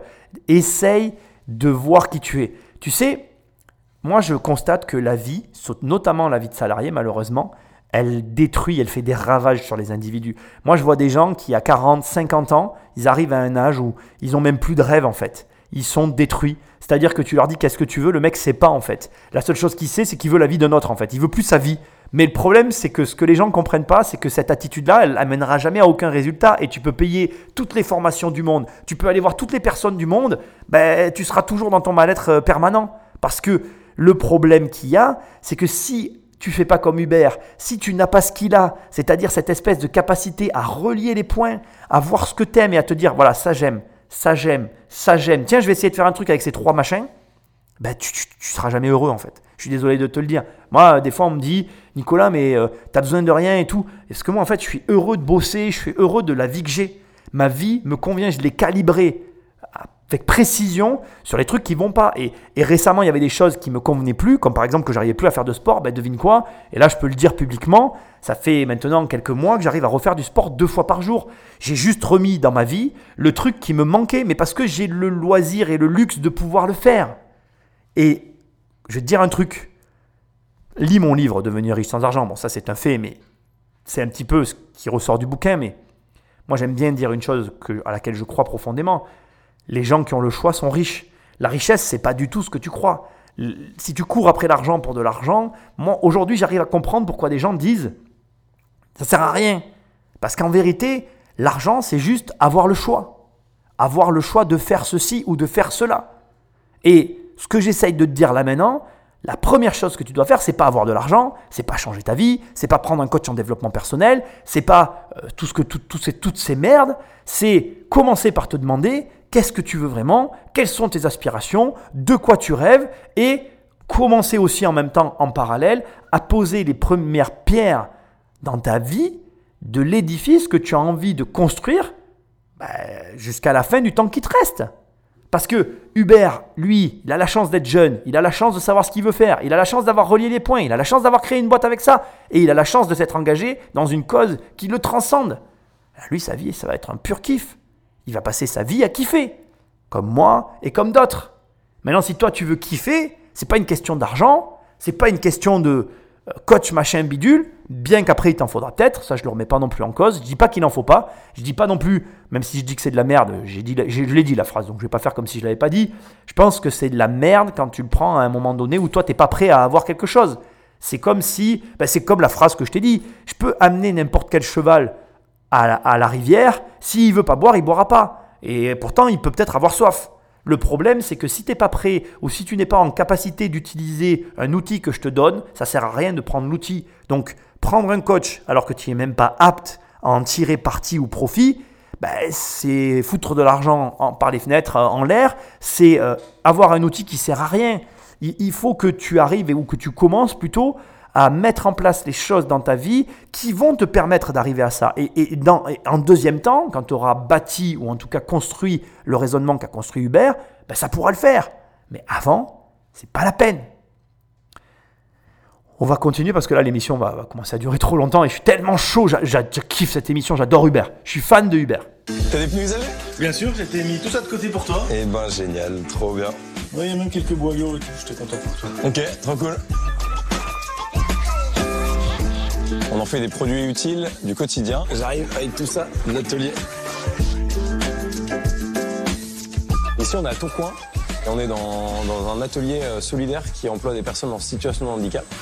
C'était important pour moi de nouer un partenariat avec euh, un atelier comme celui-ci parce que j'avais envie d'agir à mon échelle pour euh, plus d'emplois solidaires dans ma région. Et le rendu est vraiment chouette, Christophe. Bravo. Merci. Je rigole parce que t'as vu la réaction qu'il a quand le mec lui donne des pneus pourris à jeter? J'ai mis tout ça de côté pour toi? Eh ben génial, trop bien. Je trouve ça énorme. Je trouve ça énorme. Toi, on te filerait ça, tu saurais pas quoi en faire. Tu imagines la différence de perspective pour, pour une personne qui sait. En fait, le savoir, c'est le pouvoir. Lui, il sait exactement quoi faire de pneus usagés pour les retransformer et faire de l'argent avec, alors que la plupart des gens sur cette planète les jettent, les brûlent, détruisent la planète et cassent tout. Et le gars, Hubert, et là tu le vois, il pousse le truc. Bon, alors, je vais pas refaire l'émission, mais je suis tellement chaud. Il, pousse le truc de se dire, eh ben, j'avais le choix. J'aurais pu créer une boîte, faire du fric. Non. Je vais faire de l'emploi solidaire pour aider les handicapés parce qu'il avait une bonne marge et parce qu'il pouvait se permettre. La boucle est bouclée. C'est, Là, ce passage, il est anthologique. Tu as tout dans ce passage. Le mec voit une chose que personne ne voit. Si ça, déjà, ça t'arrive, moi, c'est ce qui m'arrive tout le temps en immobilier. Il faut que tu comprennes que mon atout, et ce que je t'apprends dans mes programmes, c'est ça. Moi, je t'apprends dans mes programmes à voir ce que personne ne voit. Donc, comment je gagne de l'argent en immobilier Il n'y a pas de mystère. Alors, bon, c'est vrai que ça fait 17 ans maintenant que je fais ce travail. C'est sûr que ça aide. On va pas on va pas faire comme si ça jouait pas dans la balance. Mais j'ai appris, parce que comme je voulais pas avoir de réseau ou à travailler, j'ai appris à voir dans les biens immobiliers ce que personne ne voit. Donc en, fin- en- finalité, j'achète des trucs que personne ne veut, j'en fais des choses que personne a l'idée de faire, et les gens quand ils me voient le faire, ils m'avaient dit ah ben si j'avais su, je l'aurais fait. Ça c'est la phrase que j'entends le plus dans mon travail. Et cette phrase veut dire que je gagne beaucoup d'argent. Pourquoi? Parce que comme lui, je vois un truc où personne ne voit rien. Hubert, putain, t'es un génie, mec. Je suis trop fan de toi et j'espère que tous les mecs qui nous écoutent vont devenir fans parce qu'il y a tout dans, cette émission l'attitude, l'altitude, le comportement, il y a tout.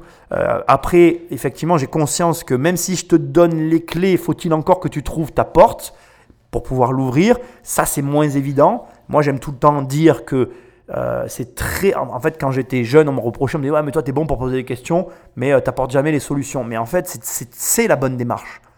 Te poser la bonne question au départ, même si tu n'as pas la réponse, c'est la bonne démarche. N'écoute pas ce que disent les autres. Et c'est ça que tu dois faire.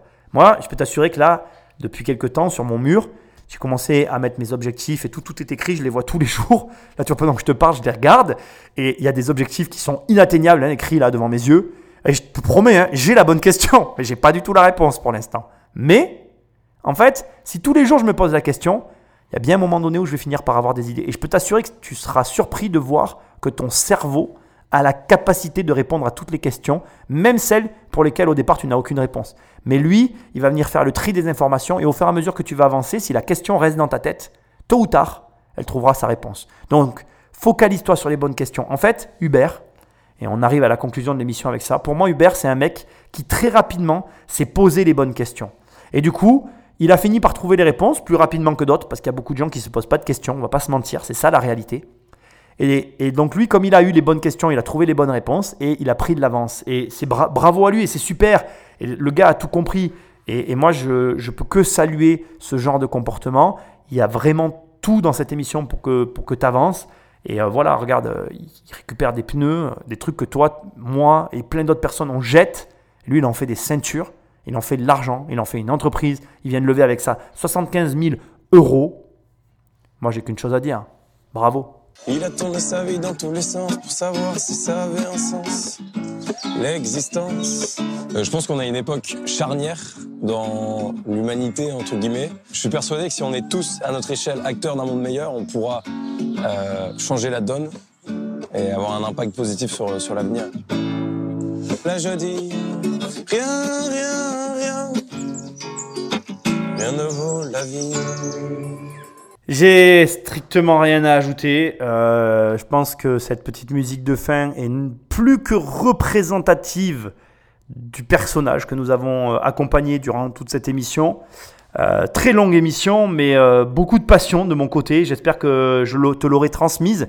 J'espère que je t'aurai donné envie de te poser les bonnes questions. J'espère que je t'aurai envie de développer une intelligence sociale. J'espère que je t'aurai aidé sur plein de trucs parce que voilà, euh, c'est vraiment une émission qui pour moi regroupe euh, l'état d'esprit de l'entrepreneur qui réussit. C'est exactement ça en fait. On est vraiment dans l'état d'esprit de l'entrepreneur qui réussit.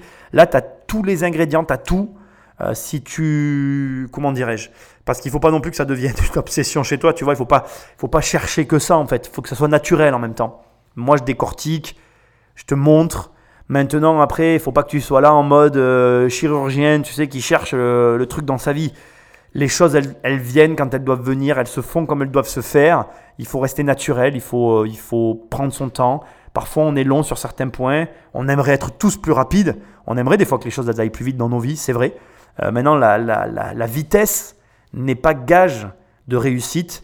Euh, ce qui compte, c'est de durer. Garde aussi ça en tête. C'est pas grave que tu mettes plus de temps à te trouver. C'est pas grave que tu n'arrives pas à savoir exactement ce que tu veux dans ta vie. Tout ça, c'est pas grave en fait. Ce qui est plus grave et ce sur quoi il faut en priorité que tu travailles, c'est, comme il dit à la fin de sa chanson, aimer la vie, aimer même les moments difficiles. Honnêtement, en tout cas en ce qui me concerne, même nos moments difficiles de notre vie, ben, je les ai aimés. Moi, j'ai tout aimé aujourd'hui dans ma vie. Euh, je suis comme tout le monde, je pense, et on est tous à peu près pareils au départ. Après, la façon dont on prend la vie, c'est ça qui fait la différence. Pose-toi les bonnes questions. Pose-toi les bonnes questions. Même si tu n'as pas la réponse, persiste sur les questions qui te tiennent à cœur. Tu verras que tôt ou tard, la réponse apparaîtra devant toi. Franchement, ça, me, ça m'arrache de te dire ça, mais lis mon livre. Je, je, ça, ça, sera une parfaite continuité à cette émission. Et, tu verras que tu y retrouveras euh, des similitudes. Je me sens vraiment proche de Hubert. Bravo à lui. Euh, il mérite vraiment. Je suis, je suis très content pour lui et pour sa réussite et pour son projet. J'espère que ça va aller vraiment loin. Je suis d'accord avec lui. Je pense qu'il n'y a pas de, a pas de cause perdue d'avance. On peut tous à notre niveau changer le monde. Il suffit juste bah, de le vouloir. Merci. Merci à toi parce que je me suis lancé dans ces podcasts euh, un petit peu au hasard. Ça a marché euh, parce que bah, tu es toujours là à m'écouter, à me laisser des commentaires, des étoiles, ça prend 5 secondes, mais vous le faites au final et, moi ça me motive. Et je fais des émissions comme ça et je veux que tu saches que je prends autant de plaisir à les faire qu'à avoir vos retours, qu'à échanger sur le sujet avec vous, qu'à en discuter, qu'à les partager. Je m'éclate sur ces trucs-là. Et franchement, je me suis éclaté sur le parcours d'Hubert parce que c'est une personne qui mérite à être connue. Merci, merci d'être là. Euh, merci de me suivre. Et puis, ben, de toute façon, mardi prochain, il y aura une autre émission. Donc, euh, je te dis bonne journée ou bonne soirée. Je sais pas quand est-ce que tu m'écoutes. Euh, tu sais que tu peux travailler avec moi si tu veux sur mon site. Tu sais que tu peux prendre mes bouquins. Tu peux me retrouver sur ma chaîne YouTube. Et moi, je te dis à bientôt dans une prochaine émission. Salut